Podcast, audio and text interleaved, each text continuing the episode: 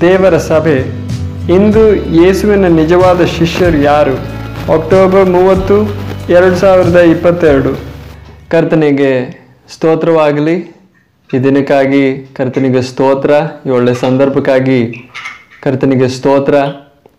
ನಾವು ದೇವರ ವಾಕ್ಯದ ಮೂಲಕ ದೇವರ ಸಭೆ ಎಂಬ ವಿಷಯವನ್ನು ನಾವು ಹತ್ತಿರವಾಗಿ ಧ್ಯಾನಿಸ್ತಾ ಇದ್ದೀವಿ. ದೇವರ ಸಭೆ. ನಾವೆಲ್ಲರೂ ಆ ಸಭೆಗೆ ಒಂದು ಭಾಗವಾಗೋದಕ್ಕಾಗಿ ಕರ್ತನು ಕರೆದಿದ್ದಾನೆ. ಆ ಕೆಲಸದಲ್ಲಿ ನಾವು ಆಗಿದ್ದೇವೆ, ನಾವು ಬೆಳೀತಾ ಇದ್ದೀವಿ, ಬೇರೆಯವರನ್ನು ಕೂಡ ಈ ಸಭೆಗೆ ಒಗ್ಗೂಡಿಸೋದಕ್ಕೆ ದೇವರು ನಮ್ಮನ್ನು ಉಪಯೋಗಿಸ್ತಾ ಇದ್ದಾರೆ. ಆ ಕೆಲಸದಲ್ಲಿ ನಾವೆಲ್ಲರೂ ದೇವ್ರ ಮಕ್ಕಳಾಗಿರೋ ನಾವು ಆಗಿದ್ದೀವಿ.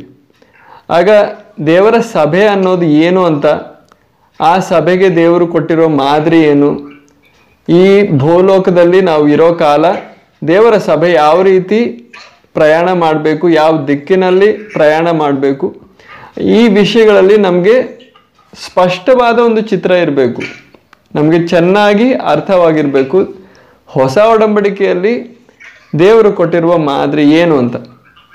ಆ ಮಾದರಿಯಿಂದ ಈ ಕಾಲದಲ್ಲಿ ಸಭೆ, ವಿಶೇಷವಾಗಿ ಕರ್ನಾಟಕದಲ್ಲಿರೋ ಸಭೆ, ದೂರ ಆಗೋದನ್ನು, ದೂರವಾಗಿರೋದನ್ನು ನಾವು ಗಮನಿಸ್ತೀವಿ. ಆ ಮಾದರಿಗೆ ಮರಳಿ ಬರಬೇಕು. ಆ ಮಾರುಳಿ, ಆ ಮಾದರಿಯನ್ನು ಎಲ್ಲರೂ ಸರಿಯಾಗಿ ಅರ್ಥ ಮಾಡಿಕೊಂಡು ಆ ಹಳೆ ಮಾದರಿಗೆ ಎಲ್ಲರೂ ವಾಪಸ್ ಬರೋದಕ್ಕೆ ದೇವರು ಸಹಾಯ ಮಾಡಲಿ. ಆ ಒಂದು ಗುರಿಯೊಂದಿಗೆ ನಾವು ದೇವರ ಸಭೆ ಎಂಬ ವಿಷಯವನ್ನು ದೇವರ ವಾಕ್ಯದ ಮೂಲಕ ಗಮನಿಸ್ತಾ ಇದ್ದೀವಿ. ಆಗ ನಾವು ಸಭೆ ಅಂತ ಗಮನಿಸುವಾಗ ಹಿಂದಿನ ಸಂದೇಶದಲ್ಲಿ ನಾವು ಗಮನಿಸಿದ್ವಿ, ಸಭೆಗೆ ಒಂದು ಪುನಾದಿ ಇದೆ. ಆ ಪುನಾದಿ ಏನಂತ ನಾವು ಗಮನಿಸಿದ್ವಿ. ಮೊದಲನೇ ಕೊರಿಂತ, ಒಂದು ಕೊರಿಂತ ಮೂರನೇ ಅಧ್ಯಾಯದಲ್ಲಿ ನಾವು ಗಮನಿಸಿದ್ವಿ. ಕರ್ತನಾದ ಯೇಸು ಕ್ರಿಸ್ತನು ಅಲ್ಲದೆ ಬೇರೆ ಯಾವ ಪುನಾದಿಯ ಮೇಲೂ ಸಭೆ ನಿಲ್ಲೋದಿಲ್ಲ. ಸಭೆ ಎಂಬ ಈ ಸಮೂಹವು ಒಂದು ಕಟ್ಟಡವಾಗಿ ನಾವು ನೋಡೋದಾದರೆ ಆ ಕಟ್ಟಡದಲ್ಲಿ ಅಸ್ಥಿವಾರ ಅಥವಾ ಪುನಾದಿಯಾಗಿರೋದು ಕರ್ತನಾದ ಯೇಸು ಕ್ರಿಸ್ತನು. ಸಭೆ ಅಥವಾ ಚರ್ಚ್ ಅಂತ ಹೇಳಿದ್ರೆ ಒಂದು ಕಟ್ಟಡ ಅಲ್ಲ, ಒಂದು ಜನಸಮೂಹವಾಗಿದೆ. ಕರ್ತನಾದ ಯೇಸು ಕ್ರಿಸ್ತನು ಈ ಲೋಕದ ಜನರಿಂದ ಒಂದು ಗುಂಪು ಜನರನ್ನು ವಿಶೇಷವಾದ ತನ್ನ ಉದ್ದೇಶಕ್ಕಾಗಿ ಪ್ರತ್ಯೇಕಿಸಿದ ಒಂದು ಗುಂಪು. ಈ ಗುಂಪನ್ನು ನಾವು ಚರ್ಚ್ ಅಂತೀವಿ ಇಂಗ್ಲೀಷಲ್ಲಿ ಕನ್ನಡದಲ್ಲಿ ಸಭೆ ಅಂತೀವಿ. ಈ ಸಭೆಯನ್ನು ದೇವರ ವಾಕ್ಯದಲ್ಲಿ, ಹೊಸ ಒಡಂಬಡಿಕೆಯಲ್ಲಿ ಹಲವಾರು ರೀತಿಯಾಗಿ ಚಿತ್ರೀಕರಿಸಿದ್ದಾರೆ. ಒಂದು ಕಟ್ಟಡವಾಗಿ, ಒಂದು ದೇವಾಲಯವಾಗಿ, ಒಂದು ಶರೀರವಾಗಿ. ಅದಲ್ಲದೆ ಒಬ್ಬ ಮದಲಗಿತ್ತಿಯಾಗಿಯೂ ಸಭೆಯನ್ನು ಚಿತ್ರೀಕರಿಸಿದ್ದಾರೆ. ಅದೇ ವೇಳೆ ಹಳೆ ಒಡಂಬಡಿಕೆಯಲ್ಲಿರುವ ಪುಸ್ತಕಗಳಲ್ಲಿ ಹಲವಾರು ನೆರಳುಗಳನ್ನು ನಾವು ಸಭೆಗೆ ಗಮನಿಸ್ತೀವಿ. ಉದಾಹರಣೆಗಾಗಿ ಇಸ್ರಾಯೇಲಿಯರು ಸಭೆಗೆ ಒಂದು ನೆರಳಾಗಿದ್ದರು ಯೆರೂಸಲೇಮ್ ಪಟ್ಟಣ ಅಂತ ಹೇಳೋದು ಸಭೆಗೆ ಒಂದು ನೆರಳಾಗಿದೆ. ಆದ್ದರಿಂದಲೇ ನಾವು ಹೊಸ ಒಡಂಬಡಿಕೆಯಲ್ಲಿ ನಾವು ಸಭೆಯ ವಿಷಯವಾಗಿ ನಾವು ಓದೋದು ಹೊಸ ಯರೂಸಲೇಮ್. ಆಗ ಹಳೆ ಒಡೆಯ, ಹಳೆ ಒಡಂಬಡಿಕೆಯಲ್ಲಿ ಒಂದು ಯರೂಸಲೇಮ್ ಇದೆ. ಹೊಸ ಒಡಂಬಡಿಕೆಯಲ್ಲಿ ಸಭೆ ಹೊಸ ಯರೂಸಲೇಮ್. ಹಳೆ ಒಡಂಬಡಿಕೆಯಲ್ಲಿ ಇಸ್ರಾಯೇಲ್ ಇದೆ. ಹೊಸ ಒಡಂಬಡಿಕೆಯಲ್ಲಿ ಗಲಾತ್ಯದವರಿಗೆ ಬರೆದಿರುವ ಪತ್ರಿಕೆ ಕೊನೆ ಅಧ್ಯಾಯದಲ್ಲಿ ಕೊನೆ ಅಧ್ಯಾಯ, ಆರನೇ ಅಧ್ಯಾಯ ಹದಿನಾರನೇ ವಾಕ್ಯ, ಓದೋ ಅವಶ್ಯ ಇಲ್ಲ. ಅಲ್ಲಿ ನಾವು ಓದೋದು, ದೇವರ ಇಸ್ರಾಯೇಲ್. ಅಲ್ಲಿ ಸಭೆಯನ್ನು ಇಸ್ರಾಯೇಲ್ ಅಂತ ಕರೀತಾ ಇದ್ದಾರೆ. ಆಗ ಹಳೆ ಒಡಂಬಡಿಕೆಯಲ್ಲಿ ಸಭೆಗೇನಿದೆ? ನೆರಳುಗಳಿವೆ. ಇಸ್ರಾಯೇಲ್, ಯೆರೂಸಲೇಮ್ ಪಟ್ಟಣ, ಹಲವಾರು ವಿಷಯಗಳು, ಘಟನೆಗಳಲ್ಲಿ ನಾವು ನೋಡ್ತೀವಿ. ಅದಲ್ಲದೆ ದೇವಾಲಯ, ಯೆರೂಸಲೇಮ್ ಪಟ್ಟಣದಲ್ಲಿದ್ದ ದೇವಾಲಯ ಅದಕ್ಕಿಂತ ಮುಂಚೆ ಇದ್ದ ದೇವದರ್ಶನದ ಗುಡಾರ ಈ ಎಲ್ಲ ವಿಷಯಗಳು ಸಭೆಗೆ ನೆರಳಾಗಿ ನಿಂತಿವೆ.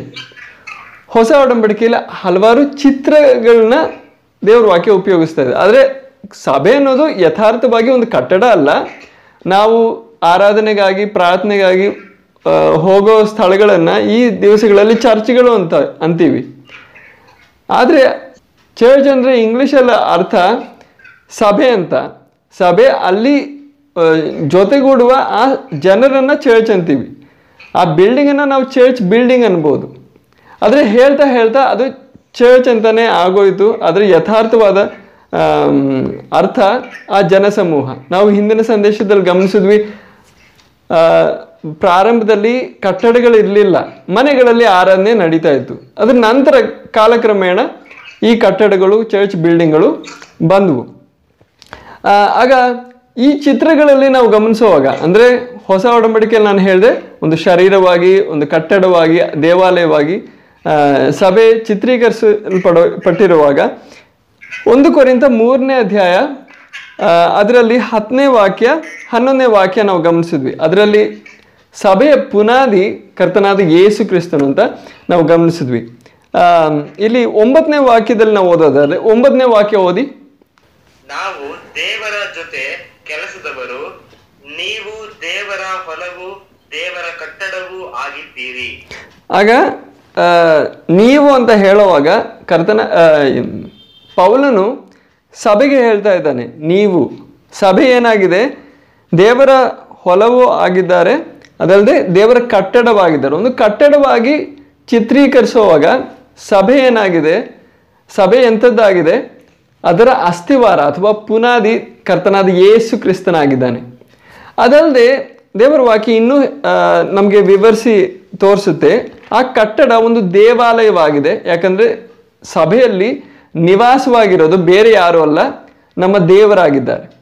ದೇವರು ನಿವಾಸಗೊಳ್ಳೋದಕ್ಕಾಗಿ ಒಂದು ಕಟ್ಟಡವನ್ನು ನಿರ್ಮಾಣ ಮಾಡ್ತಾ ಇದ್ದಾರೆ.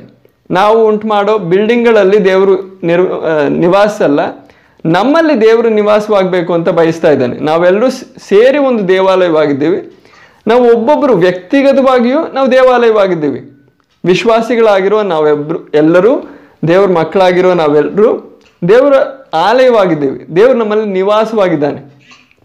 ಅದಲ್ಲದೆ ನಾವೆಲ್ಲರೂ ಜೊತೆಗೂಡುವಾಗಲೂ ಕೂಡ ಅದೊಂದು ಬೇರೆ ರೀತಿಯಾಗಿ ದೇವರ ಆಲಯವಾಗಿದ್ದೀವಿ. ಈ ಆಲಯ ಕಟ್ಟಲ್ಪಡ್ತಾ ಇದೆ, ನಿರ್ಮಾಣ ಆಗ್ತಾ ಇದೆ. ಇವಾಗಲೂ ದೇವರು ನಮ್ಮಲ್ಲಿ ವಾಸವಾಗಿದ್ದಾನೆ. ಆದರೆ ಈ ನಿರ್ಮಾಣ ಇನ್ನೂ ಪೂ ಫಿನಿಶ್ ಆಗಿಲ್ಲ. ಒಂದು ಪೂರೈಸುವ ಒಂದು ಅವಸ್ಥೆಗೆ ಬಂದಿಲ್ಲ. ಇನ್ನೂ ಆ ಕೆಲಸ ನಡೀತಾ ಬರ್ತಾ ಇದೆ. ಆ ವಿಷಯದಲ್ಲಿ ನಾವು ಎಫ್ ಎಸ್ ಎದವರಿಗೆ ಬರೆದಿರುವ ಪತ್ರಿಕೆ ಎರಡನೇ ಅಧ್ಯಾಯ. ಎಫ್ ಎಸ್ ಎದವರಿಗೆ ಎರಡನೇ ಅಧ್ಯಾಯ. ಅದರಲ್ಲಿ ಇಪ್ಪತ್ತನೇ ವಾಕ್ಯದಿಂದ ಓದೋಣ. ಇಪ್ಪತ್ತನೇ ವಾಕ್ಯದಿಂದ ಇಪ್ಪತ್ತೆರಡನೇ ವಾಕ್ಯದವರೆಗೂ. ಪ್ರವಾದಿಗಳು ಎಂಬ ಅಸ್ಥಿವಾರದ ಮೇಲೆ ನೀವು ಮಂದಿರದೋಪಾದಿಯಲ್ಲಿ ಕಟ್ಟಲ್ಪಡು, ಕಟ್ಟಲ್ಪಟ್ಟಿದ್ದೀರಿ. ಯೇಸು ಕ್ರಿಸ್ತನೇ ಮುಖ್ಯವಾದ ಮೂಲೆಗಲ್ಲು. ಆತನಲ್ಲಿ ಕಟ್ಟಡ ಆತನಲ್ಲಿ ಕಟ್ಟಡದ ಎಲ್ಲಾ ಭಾಗಗಳು ಒಂದಕ್ಕೊಂದು ಹೊಂದಿಕೆಯಾಗಿ ಕಟ್ಟಲ್ ಕಟ್ಟಡವು ವೃದ್ಧಿಯಾಗುತ್ತಾ ಕರ್ತನಲ್ಲಿ ಪರಿಶುದ್ಧ ದೇವಾಲಯವಾಗುತ್ತದೆ. ಆತನಲ್ಲಿ ನೀವು ಪವಿತ್ರಾತ್ಮನ ಮೂಲಕ ದೇವರಿಗೆ ನಿವಾಸ ಸ್ಥಾನವಾಗುವುದಕ್ಕಾಗಿ ನಮ್ಮ ಸಂಗಡ ಕಟ್ಟಲ್ಪಡುತ್ತಾ ಇದ್ದೀರಿ. ಆಮೇನ್. ಹಾಗೆ ಇಪ್ಪತ್ತೆರಡನೇ ವಾಕ್ಯದಲ್ಲಿ ನಾವು ಓದ್ತೀವಿ, ಗುರಿ ಏನು? ದೇವರು ನಮ್ಮಲ್ಲಿ ನಿವಾಸಗೊಳ್ಬೇಕು. ಅದಕ್ಕಾಗಿ ಈ ಕಟ್ಟಡ ನಿರ್ಮಾಣವಾಗ್ತಾ ಇದೆ. ಈ ಕಟ್ಟಡ ದೇವರ ನಿವಾಸವಾಗಿರೋದ್ರಿಂದ ಅದು ದೇವಾಲಯವಾಗಿದೆ. ಆ ಕಟ್ಟಡದ ವಿಷಯವಾಗಿ ಒಂದು ಅಕ್ಷರಶಃವಾದ ಒಂದು ಕಟ್ಟಡ ಅಲ್ಲ, ಚಿತ್ರವಾದ ಒಂದು ಈ ಕಟ್ಟಡ, ಈ ಜನಸಮೂಹ. ನಾವು, ದೇವರ ಮಕ್ಕಳಾಗಿರೋ ನಾವು ಅದ್ರ ಬಗ್ಗೆ ದೇವರ ವಾಕ್ಯ ಹೇಳ್ತಾ ಇದೆ. ಅದರ ಪುನಾದಿ ಪುನಾದಿಯಲ್ಲಿ ಇರೋ ಮೂಲೆಗಲ್ಲು ಕರ್ತನಾದ ಯೇಸು ಕ್ರಿಸ್ತನು ತಾನೇ ಆಗಿದ್ದಾನೆ. ಆಗ ಕರ್ತನಾದ ಯೇಸು ಕ್ರಿಸ್ತನು ಮೂಲೆಗಲ್ಲಾಗಿದ್ದಾನೆ. ಅದಲ್ಲದೆ ಅಪೋಸ್ತಲರು ಪ್ರವಾದಿಗಳು ಇದರ ಪುನಾದಿಯ ಕಲ್ಲುಗಳಾಗಿವೆ. ಫೌಂಡೇಶನ್ ಸ್ಟೋನ್ಸ್ ಇಪ್ಪತ್ತನೇ ವಾಕ್ಯ ಮತ್ತೊಮ್ಮೆ ಓದೋಣ. ಅಪೋಸ್ತಲರು ಪ್ರವಾದಿಗಳು ಎಂಬ ಅಸ್ಥಿವಾರದ ಮೇಲೆ ನೀವು ಕಟ್ಟಲ್ಪಟ್ಟಿದ್ದೀರಿ. ಆಮೇನ್. ಆಗ ಈ ಅಸ್ಥಿವಾರದ ಮೇಲೆ ಅಪೋಸ್ತಲರು ಪ್ರವಾದಿಗಳು ಎಂಬ ಅಸ್ಥಿವಾರ ಈಗ ಅಪೋಸ್ತಲರು ಪ್ರವಾದಿಗಳು ಅನ್ನೋ ವಿಷಯ ನಾವು ಗಮನಿಸೋದಕ್ಕೆ ಹೋಗ್ತಾ ಇಲ್ಲ. ಆದರೆ ನಾನು ನಿಮ್ಮನ್ನ ನಿಮ್ಮ ಗಮನಕ್ಕೆ ತರಬೇಕು ಅಂತ ಬಯಸೋದೇನೆಂದರೆ, ಮೊದಲನೇ ಶತಮಾನದಲ್ಲಿ ಸಭೆ ಪ್ರಾರಂಭ ಆಯಿತು. ನಮ್ಮೆಲ್ಲರಿಗೂ ಆ ವಿಷಯ ಚೆನ್ನಾಗಿ ಗೊತ್ತು. ಆ ಸಭೆ ಹೇಗೆ ಪ್ರಾರಂಭ ಆಯಿತು ಅಂತ ಇನ್ನೂ ಆಳವಾಗಿ, ಕುಲಂಕುಷವಾಗಿ ನಾವು ನೋಡೋಣ. ಅದಕ್ಕಿಂತ ಮುಂಚೆ ಒಂದು ಪರಿಚಯವಾಗಿ ಒಂದು ಸ್ಟಾರ್ಟಿಂಗ್ ಆಗಿ ನಾನು ಹೇಳೋದಕ್ಕೆ ಬಯಸೋದು.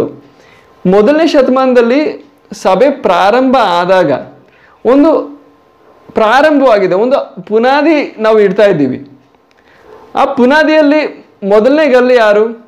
ಮೂಲಗಲ್ಲು ಕರ್ತನಾದ ಯೇಸು ಕ್ರಿಸ್ತನು. ಯೇಸು ಕ್ರಿಸ್ತನು ತನ್ನ ಶಿಷ್ಯರನ್ನ ನೇಮಿಸ್ದ, ಅಪೋಸ್ತಲರನ್ನ ನೇಮಿಸ್ದ. ಈ ಅಪೋಸ್ತಲರ ಬೋಧನೆ ಮೂಲಕ ಇನ್ನೂ ಜನರು ಶಿಷ್ಯರಾಗೋದಕ್ಕಾಗಿ ಬಂದರು. ಕರ್ತನಾದ ಯೇಸು ಕ್ರಿಸ್ತನ ಶಿಷ್ಯರ ಆ ಗುಂಪು ಹೆಚ್ಚುತ್ತಾ ಹೆಚ್ಚುತ್ತಾ ಬಂತು. ಈ ರೀತಿ ಸಭೆ ಪ್ರಾರಂಭ ಆಯಿತು, ಯಾವಾಗ? ಮೊದಲನೇ ಶತಮಾನದಲ್ಲಿ. ಆಗ ಒಂದು ಕಟ್ಟಡವಾಗಿ ನಾವು ಈ ವಿಷಯವನ್ನು ನೋಡೋದಾದರೆ, ಈ ಪುನಾದಿ ನಾವು ಇಟ್ವಿ. ಈ ಪುನಾದಿಯ ಮೇಲೆ ನಾವು ಒಂದು ಗೋಡೆ ಎಬ್ಬಿಸ್ತಾ ಇದ್ದೀವಿ. ನಾವು ಗೋಡೆ ಕಟ್ಟುವಾಗ ನಿಮಗೆ ಗೊತ್ತು, ಒಂದೊಂದು ಸಾಲು ಸಾಲಾಗಿ ಇಟ್ಟಿಗೆಗಳನ್ನ ಜೋಡಿಸಿ ಜೋಡಿಸಿ ಒಂದು ಗೋಡೆಯನ್ನು ಎಬ್ಬಿಸ್ತೀವಿ. ಗೋಡೆಯನ್ನು ನಾವು ಕಟ್ಟುವಾಗ ಯಾವಾಗಲೂ ಒಂದು ಮೇಸ್ತ್ರಿ ಗಮನಿಸೋದು ಏನಂದರೆ ಆ ಗೋಡೆ ಒಂದೇ ಲೆವೆಲಲ್ಲಿ ಇರಬೇಕು ಕೆಳಗಿರೋ ಕಲ್ಲಿಗೆ ಲೆವೆಲಲ್ಲಿ ಇರಬೇಕು ಅದ್ರ ಮೇಲೆ ಬರೋ ಕಲ್ಲುಗಳು ಅಥವಾ ಇಟಿಕೆಗಳು ಹಳೆ ಕಾಲದಲ್ಲಿ ಇಟಿಕೆಗಳ ಬದಲಾಗಿ ದೊಡ್ಡ ದೊಡ್ಡ ಕಲ್ಲುಗಳನ್ನ ಉಪಯೋಗಿಸ್ತಾ ಇದ್ರು. ಆಗ ಈ ಲೆವೆಲ್ನ ನೋಡೋದಕ್ಕೆ ಒಂದು ಉಪಕರಣವನ್ನು ಉಪಯೋಗಿಸ್ತಾ ಇದ್ರು. ಅದ್ರ ವಿಷಯವಾಗಿ ನಾವು ಜಕರಿಯನ ಪ್ರವಾದನೆಯಲ್ಲಿ ನಾವು ಓದ್ತೀವಿ. ನಾವು ಜಕರಿಯನ ಪ್ರವಾದನೆಯಲ್ಲಿ ನಾಲ್ಕನೇ ಅಧ್ಯಾಯ ಹತ್ತನೇ ವಾಕ್ಯ ಓದೋಣ. ಜಕರಿಯ ನಾಲ್ಕು ಹತ್ತು. ಈ ದೀಪಗಳಿಂದ ಸೂಚಿತವಾದ ಯಹೋವನ ಏಳು ಕಣ್ಣುಗಳು ಭೂಲೋಕದ ಎಲ್ಲಾ ಕಡೆಗಳಲ್ಲಿಯೂ ಪ್ರಸರಿಸುತ್ತಾ ತೂಕದ ಗುಂಡು ಜರುಬಾ ಜೆರುಬಾ ಜೆರುಬಾಬೆಲಿನ ಕೈಯಲ್ಲಿರುವುದನ್ನ ಸಂತೋಷದಿಂದ ನೋಡುತ್ತ ನೋಡುತ್ತದೆ. ಹೀಗಿರುವುದರಿಂದ ಅಲ್ಪ ಕಾಲಗಳ ಅಲ್ಪ ಕಾರ್ಯಗಳನ್ನು ಅಲ್ಪ ಕಾರ್ಯದ ದಿನಗಳನ್ನು ಯಾರು ತಿರಸ್ಕರಿಸಾರು? ಆಮೇನ್. ಇಲ್ಲಿ ಆಮೇನ್ ಸಾಕು. ಇಲ್ಲಿ ದೇವ್ರ ವಾಕ್ಯ ಹೇಳೋದು ಕರ್ತನಾದ ದೇವರು ತನ್ನ ಕಣ್ಗಳು ಯಾವ್ದ್ರ ಮೇಲಿದೆ? ಲೋಕದಲ್ಲೆಲ್ಲ ಸಂಚರಿಸುವಾಗ ಜೆರುಬಾಬೆಲ್ನ ಕೈಯಲ್ಲಿ ತೂಕದ ಗುಂಡು ನೋಡುವಾಗ ಸಂತೋಷ ಬರ್ತಾ ಇದೆ. ಈ ಈ ಇದರದ್ದು ಹಿನ್ನೆಲೆಯನ್ನು ಯೆರೂಸಲೇಮ್ ಪಟ್ಟಣದಲ್ಲಿ ದೇವಾಲಯ ಕಟ್ಟಲ್ಪಡ್ತಾ ಇದೆ. ದೇವಾಲಯವನ್ನು ಕಟ್ಟುವಾಗ ಕರ್ತನ ಕಣ್ಣುಗಳು ಯಾವುದ್ರ ಮೇಲೆ ಆಗಿದೆ? ಜರುಬಾಬೆಲ್ನ ಕೈಯಲ್ಲಿ ಒಂದು ತೂಕ, ತೂಕದ ಗುಂಡಿದೆ. ಇಂಗ್ಲೀಷಲ್ಲಿ ಇದನ್ನು ಪ್ಲಮೆಟ್ ಅಂತೀವಿ. ಮಿಸ್ತ್ರಿಗಳಿಗೆ ತುಂಬ ಎಲ್ಲರಿಗೂ ಗೊತ್ತಿರೋದು. ಈ ಉಪಕರಣದ ಮೂಲಕ ಕೆಳಗಿರೋ ಕಲ್ಲದ, ಕಲ್ಲಿನ ಲೆವೆಲ್ ಅಲ್ಲಿ ಮೇಲಿನ ಕಲ್ಲು ಇದೆಯಾ ಇಲ್ವಾ ಅಂತ ನೋಡ್ತಾ ನೋಡ್ತಾ ಒಂದೊಂದು ಸಾಲು ನಾವು ಇಡ್ತಾ ಹೋಗ್ತೀವಿ. ಇಲ್ಲದೇ ಇದ್ರೆ ಮೇಲೆ ಬರುವ ಇಟಿಕೆಗಳು, ಕೆಳಗಿರೋ ಇಟಿಕೆಗಳಿಗೆ ಇರೋ ಲೆವೆಲ್ಗೆ ತಪ್ಪಿ ಕಟ್ಟಲ್ಪಡುತ್ತೆ. ಆಗ ಆ ಗೋಡೆ ನೇರವಾಗಿರಲ್ಲ. ಆಗ ಸರಿಯಾದ ರೀತಿಯಲ್ಲಿ ದೇವಾಲಯ ನಿರ್ಮಾಣ ಆಗೋದನ್ನ ನೋಡುವಾಗ ದೇವ್ರಿಗೆ ಏನಿದೆ? ಒಂದು ದೊಡ್ಡ ಸಂತೋಷ ಇದೆ. ಹಾಗೆ ನಾವು ಸುಮ್ಮನೆ ಜನರು ನಮ್ಮ ಚರ್ಚೆಗೆ ಬರ್ತಾ ಇದ್ದಾರೆ, ಸಂಖ್ಯೆಯಲ್ಲಿ ನಾವು ಹೆಚ್ಚುತ್ತಾ ಇದ್ದೀವಿ ಅನ್ನೋದ್ರಲ್ಲಿ ಅಲ್ಲ, ದೇವರು ಸಂತೋಷಿಸೋದು. ಸರಿಯಾದ ರೀತಿಯಲ್ಲಿ, ಮಾದರಿ ಪ್ರಕಾರ ದೇವರೊಂದು ಬ್ಲೂ ಪ್ರಿಂಟ್ ಕೊಟ್ಟಿದ್ದಾರೆ. ಸಭೆ ಹೇಗೋ ನಾವು ಕಟ್ಟಿದ್ರೆ ನಡೆಯಲ್ಲ. ನಾವು ಗಮನಿಸಿದ್ವಿ, ಸಭೆಗೆ ಒಂದು ಪುನಾದಿ ಇದೆ. ಆ ಪುನಾದಿ ಬೇರೆ ಯಾರು ಅಲ್ಲ, ಕರ್ತನಾದ ಯೇಸು ಕ್ರಿಸ್ತನು. ಈಗ ಆ ಪುನಾದಿ ಅಲ್ಲದೆ ಬೇರೆ ಯಾವುದಾದ್ರೂ ಪುನಾದಿ ಮೇಲೆ ನಾವು ಜನಸಮೂಹವನ್ನು ನಾವು ಸಂಖ್ಯೆಯಲ್ಲಿ ಹೆಚ್ಚಿಸಿ ಕಟ್ಟಿದ್ರೆ ಅದು ಸಭೆ ಅಲ್ಲ. ದೇವರು ಅದನ್ನು ಸ್ವೀಕರಿಸಲ್ಲ. ನಾವು ಅದಕ್ಕೆ ಸಭೆ ಅಂತ ಹೆಸರು ಕೊಡ್ಬೋದು, ನಮಗೆ ಜಾಸ್ತಿ ಪ್ರಖ್ಯಾತಿ ಉಂಟಾಗ್ಬೋದು. ಆದರೆ ದೇವರು ಸ್ವೀಕರಿಸಲಿಲ್ಲ ಅಂದರೆ, ದೇವರ ಅದರಲ್ಲಿ ನಿವಾಸವಾಗಿಲ್ಲ ಅಂದರೆ, ದೇವರ ಮಹಿಮೆ, ದೇವರ ಪ್ರಭಾವ ಅದರಲ್ಲಿ ಪ್ರಕಟವಾಗಲಿಲ್ಲ ಅಂದರೆ ಇದ್ರದ್ದು ಏನು ಪ್ರಯೋಜನ ಇಲ್ಲ. ಮನುಷ್ಯರ ಮುಂದೆ ನಾವು ಒಂದು ನಾಟಕ ಮಾಡ್ಬೋದು. ಜನರು ನಮ್ಮನ್ನ ಕ್ರಿಶ್ಚಿಯನ್ ಅಂತ ಕರಿಬೋದು. ಅದ್ರ ಮೂಲಕ ನಾವು ಕ್ರಿಶ್ಚಿಯನ್ ಆಗಲ್ಲ. ಒಂದು ಕ್ರಾಸ್ ಹಾಕ್ಕೊಂಡು ನಾವು ನಡೆಯೋದ್ರ ಮೂಲಕ ಕ್ಯಾಂಡಲ್ ಹಚ್ಚೋದ್ರ ಮೂಲಕ ಜನರು ನಮ್ಮನ್ನ ಏನಂತ ಹೇಳ್ಬೋದು? ಫಾದರ್ ಕ್ರಿಶ್ಚಿಯನ್ ಆ ಥರ ಕ್ಯಾಥಲಿಕ್ ಆ ಥರ ಕರಿಬೋದು. ಅದ್ರ ಮೂಲಕ ಏನು ಪ್ರಯೋಜನ ಇಲ್ಲ. ಜನರ ಮುಂದೆ ಒಂದು ನಮಗೆ ಘನತೆ ಸಿಗ್ಬೋದು, ಹೆಸರು ಸಿಗ್ಬೋದು. ಅದೇ ನಾವು ಗಮನಿಸಿದ್ವಿ. ಇದ್ರ ಗುರಿ ಏನು? ನಮಗೆ ಅದೃಶ್ಯವಾದ ದೇವರು ಈ ಜನಸಮೂಹದ ಮಧ್ಯದಲ್ಲಿ ನಿವಾಸವಾಗಬೇಕು, ಪ್ರಕಟವಾಗಬೇಕು, ಆತನ ಸಾಮರ್ಥ್ಯವು ಪ್ರಕಟವಾಗಬೇಕು. ಆ ರೀತಿ ಹೇಗೆ ಪ್ರಕಟವಾಯಿತು ಅಂತ ನಾವು ಅಪಸ್ತುಲರ ಕೃತಿಗಳಲ್ಲಿ ನಾವು ಗಮನಿಸ್ತೀವಿ. ಆ ರೀತಿ ಪ್ರಕಟವಾಗಲಿಲ್ಲ ಅಂದರೆ ನಾವು ಮಾಡೋದು, ನಾವು ಚರ್ಚ್ಗೆ ಹೋಗೋದು, ಪ್ರಾರ್ಥನೆ ಮಾಡೋದು, ಬೈಬಲ್ ಓದೋದು, ಅದ್ರದ್ದು ಯಾವುದು ಪ್ರಯೋಜನ ಇಲ್ಲ ಬ್ರದರ್. ಆಗ ನಾವು ಸ್ವ- ಸ್ವರ್ಗಕ್ಕೆ ಹೋಗ್ತಾ ಇದ್ದೀವಿ, ನರಕದಿಂದ ನಾವು ತಪ್ಪಿಸ್ಕೊಂಡ್ವಿ ಅಷ್ಟು ಸಾಕಲ್ಲ. ದೇವರು ಸಭೆಗೆ ಇಟ್ಟಿರುವ ಒಂದು ದೊಡ್ಡ ಉದ್ದೇಶ ಇದೆ. ಅದರಲ್ಲಿ ಒಂದು ದೊಡ್ಡ ಉದ್ದೇಶ ನಾವು ಗಮನಿಸಿದ್ವಿ. ಈ ಲೋಕದಲ್ಲಿ ಜೀವಿಸುವಾಗಲೂ ಕೂಡ ಜನರಿಗೆ ದೇವ್ರು ಯಾರು ಅಂತ ಗೊತ್ತಿಲ್ಲ. ದೇವ್ರನ್ನ ಕಂಡ್ಕೊಳ್ಳೋದಕ್ಕೆ ಅವರು ತವಕಪಟ್ಟು ಅಲ್ಲಿ ಇಲ್ಲಿ ಅಲ್ದಾಡ್ತಾ ಇದ್ದಾರೆ. ಎಷ್ಟೋ ಅಭಿಪ್ರಾಯಗಳಿವೆ. ಆಗ ದೇವರು ತನ್ನನ್ನು ತಾನೇ ಪ್ರಕಟಿಸ್ಕೊಳ್ಳೋದಕ್ಕೆ ಒಂದೇ ಸ್ಥಳ ಈ ಲೋಕದಲ್ಲಿ ಇವಾಗಿರೋದು ಅದು ದೇವ್ರದ್ದು ಸಭೆ. ದೇವ್ರದ್ದು ಸಭೆ ಅಲ್ಲದೆ ಬೇರೆ ಎಲ್ಲೂ ದೇವರು ತನ್ನನ್ನು ತಾನೇ ಪ್ರಕಟಿಸ್ಕೊಳ್ತಾ ಇಲ್ಲ, ಬೇರೆ ಎಲ್ಲೂ ನಿವಾಸವಾಗಿಲ್ಲ. ಆದ್ದರಿಂದ ಆ ಸಭೆ ಎನ್, ಎಂಥ ಒಂದು ಅವಸ್ಥೆಯಲ್ಲಾಗಿದೆ? ಸರಿಯಾದ ರೀತಿಯಲ್ಲಿ ನಿರ್ಮಾಣವಾಗ್ತಾ ಇದೆಯಾ? ಅದರಲ್ಲಿ ದೇವ್ರ ದೇವರ ಮಹಿಮೆ ಯಾವ ರೀತಿ ಪ್ರಕಟವಾಗಬೇಕು, ಆ ರೀತಿ ಪ್ರಕಟವಾಗ್ತಾ ಇದೆಯಾ? ಅದಕ್ಕೇನಾದರೂ ಅಡ್ಡಿ ಇದೆಯಾ ಅನ್ನೋದು ದೇವ್ರ ಮಕ್ಕಳಾಗಿರೋ ನಾವು, ಸೇವಕರಾಗಿರೋ ನಾವು ಗಮನಿಸಬೇಕಾಗಿರೋದು ಎಷ್ಟು ಅನಿವಾರ್ಯವಾದದ್ದು, ಎಷ್ಟು ಗಂಭೀರವಾದ ಒಂದು ವಿಷಯ. ನಾವು ನಮ್ಮ ಸೇವೆಯನ್ನು ನಾವು ಮುಂದುವರಿಸ್ತಾ ಹೋಗ್ತಾ ಇದ್ದೀವಿ, ನಾವು ಚರ್ಚಲ್ಲಿ ಮಾಡೋ ಪ್ರೋಗ್ರಾಮ್ಸ್ ಮಾಡ್ತಾ ಇದ್ದೀವಿ ಹಾಡುಗಳು ಹಾಡ್ತಾ ಇದ್ದೀವಿ, ನಮ್ಮ ಹಲವಾರು ಚಟುವಟಿಕೆಗಳಿವೆ. ಅದರಿಂದ ಪ್ರಯೋಜನ ಇಲ್ಲ ಪ್ರಿಯರೇ. ನಾವು ದೇವರ ವಾಕ್ಯದ ಆ ಕನ್ನಡಿ ಮುಂದೆ ನಾವು ಹೇಗಿದ್ದೀವಿ ಅಂತ ನಾವು ಗಮನಿಸಬೇಕು. ಇಲ್ಲಿ ನಾವು ಗಮನಿಸೋದು ಆ ತೂಕಿನ ಗುಂಡನ್ನು ನೋಡಿ ದೇವರು ಏನಕ್ಕೆ ಸಂತೋಷ ಪಡ್ತಾ ಇದ್ದಾನೆ ಅಂದರೆ ದೇವಾಲಯ ಸರಿಯಾದ ರೀತಿಯಲ್ಲಿ ಕಟ್ಟಲ್ಪಡ್ತಾ ಇದೆ. ಆ ಮೊದಲನೇ ಸ್ಟ್ಯಾಂಡರ್ಡ್ ಮೊದಲನೇ ಶತಮಾನದಲ್ಲಿ ಒಂದು ಅಸ್ಥಿವಾರ ದೇವರಿಟ್ರು ಮೊದಲನೇ ಗಲ್ಲು ಮೂಲಗಲ್ಲು ಕರ್ತನಾದ ಯೇಸು ಕ್ರಿಸ್ತನು. ಅದರ ನಂತರ ತನ್ನ ಶಿಷ್ಯರು, ಅಪೋಸ್ತಲರು, ಅವರು ನಡೆದು ಹೋದ ಹಾದಿ, ಅವರ ಮಾದರಿ, ಅವರ ಉಪದೇಶಗಳು, ಅವರು ಕಲಿಸಿಕೊಟ್ಟ ಸಿದ್ಧಾಂತಗಳು ಅವರು ತೋರಿಸಿದ ಮಾದರಿ, ಅದರ ನಂತರ ಅವರ ಜೀವನ ಅಂತ್ಯವಾಯಿತು, ಅದರ ನಂತರ ಇನ್ನೊಂದು ತಲಾಂತರ ಬಂತು. ಆ ರೀತಿ ತಲಾಂತರ ತಲಾಂತರವಾಗಿ ಈ ಸಭೆ ಹೆಚ್ಚುತ್ತಾ ಹೋಗ್ತಾ ಇದೆ. ಆಗ ಮೊದಲನೇ ಸಾಲು, ಎರಡನೇ ಸಾಲು, ಮೂರನೇ ಸಾಲು, ಆ ರೀತಿ ಇವಾಗ ಇಪ್ಪತ್ತೊಂದನೇ ಶತಮಾನದಲ್ಲಿ ನಾವು ಜೀವಿಸ್ತಾ ಇದ್ದೀವಿ. ಈ ಇಪ್ಪತ್ತೊಂದನೇ ಶತಮಾನದಲ್ಲಿ ಕೆಳಗೆ ಇರುವ ಆ ಸಾಲಿನ ಪ್ರಕಾರ ಮಾತ್ರವೇ ನಾವು ಕಟ್ಟಲ್ಪಡಬೇಕು. ಆ ರೀತಿ ಆ ರೀತಿ ಕಟ್ಟಲ್ಪಟ್ರೆ ಮಾತ್ರವೇ ದೇವರು ಸ್ವೀಕರಿಸೋದು, ಸಂತೋಷಿಸೋದು. ಆಗ ಪ್ರಿಯರೇ, ನಾವು ಆ ಪುನಾದಿ ಎಂಥದ್ದು ಅಂತ ನಾವು ಗಮನಿಸಬೇಕು. ಮೇಲ್ಮೇಲೆ ಗಮನಿಸಿದ್ರೆ ಸಾಕಲ್ಲ. ಕೂಲಂಕುಷವಾಗಿ, ಚಿಕ್ಕ ಚಿಕ್ಕ ವಿಷಯವಾಗಿ, ಪ್ರಾರಂಭದಿಂದ ಒಂದೊಂದಾಗಿ ಒಂದೊಂದಾಗಿ ಸಭೆಯ ಪ್ರಾರಂಭದಿಂದ ನಾವು ಗಮನಿಸ್ತಾ ಹೋಗೋಣ. ಈ ರೀತಿ ಗಮನಿಸ್ತಾ ಹೋಗೋವಾಗ ಬರೀ ನಮ್ಮ ತಲೆಯನ್ನು ಹೆಚ್ಚಿಸೋದಕ್ಕಲ್ಲ, ಜ್ಞಾನವನ್ನು ಹೆಚ್ಚಿಸೋದಕ್ಕಲ್ಲ, ಒಂದೊಂದು ವಿಷಯವನ್ನು ಗಮನಿಸುವಾಗಲೂ ನಾವು ನಮ್ಮನ್ನು ನಾವು ಕೇಳಬೇಕಾಗಿರೋದು. ಇದೇ ರೀತಿ ನಾವು ಕಟ್ ಈ, ಇದೇ ರೀತಿ ಈ ಕೆಲಸ ನಡೀತಾ ಇದೆಯಾ ಇವತ್ತು? ನಮ್ಮ ಸಭೆಯಲ್ಲಿ, ನಮ್ಮ ಆತ್ಮಿಕ ಜೀವನದಲ್ಲಿ, ವೈಯಕ್ತಿಕವಾಗಿಯೂ, ಸಭೆಯಾಗಿಯೂ ನಾವೆಲ್ಲೆಲ್ಲ ಆಗಿದ್ದೇವೋ, ದೇವ್ರ ಮಕ್ಕಳಾಗಿರೋ ನಾವು ನಮ್ಮನ್ನು ನಾವೇ ಕೇಳ್ಕೋಬೇಕು. ಇದೇ ರೀತಿ ಕರ್ನಾಟಕದಲ್ಲಿ ನಡೀತಾ ಇದೆಯಾ? ಏನಕ್ಕೆ ನಡೀತಾ ಇಲ್ಲ? ಎಲ್ಲಿ ನಾವು ಸರಿತಿದ್ಬೇಕು ಆ ವಿಷಯವನ್ನು ನಾವು ಗಮನಿಸೋಣ. ಅದೇ ಸಂದರ್ಭದಲ್ಲಿ ಪ್ರೇರೆ ನಾವೆಲ್ಲರೂ ಅರ್ಥ ಮಾಡ್ಕೋಬೇಕಾಗಿರೋದು, ದೇವರ ಸಭೆ ಅನ್ನೋ ಈ ದೊಡ್ಡ ಜನಸಮೂಹವನ್ನು, ಈ ದೊಡ್ಡ ಕಟ್ಟಡವನ್ನು ನಾವು ಗಮನಿಸೋವಾಗ ನಾವು ಚೆನ್ನಾಗಿ ಅರ್ಥ ಮಾಡ್ಕೋಬೇಕು. ನಾವು ಒಬ್ಬೊಬ್ಬರು ಅದರಲ್ಲಿ ಭಾಗವಾಗಿದ್ದೇವೆ. ನೀವು ಅಂದ್ಕೋಬೋದು ನಾನು ಯಾರು ನಾನು ಏನು ಮಾಡಿದ್ರೆ ಏನು ಪ್ರಭಾವ ಬೀರುತ್ತೆ ಆ ಥರ ಅನ್ಕೋಬೋದು.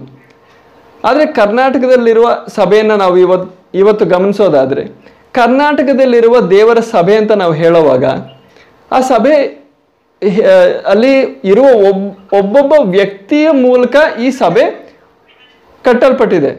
ಅಂದರೆ ನಾವು ಎಲ್ಲರೂ ಸೇರಿ ಈ ಸಭೆ ಆಗ್ತೀವಿ ಆಗ ಈ ಸಭೆ ಸರಿಯಾದ ಹಾದಿಯಲ್ಲಿ ಬರಬೇಕು ಅಂತ ಹೇಳುವಾಗ ಅದರ ಅರ್ಥ ಏನು?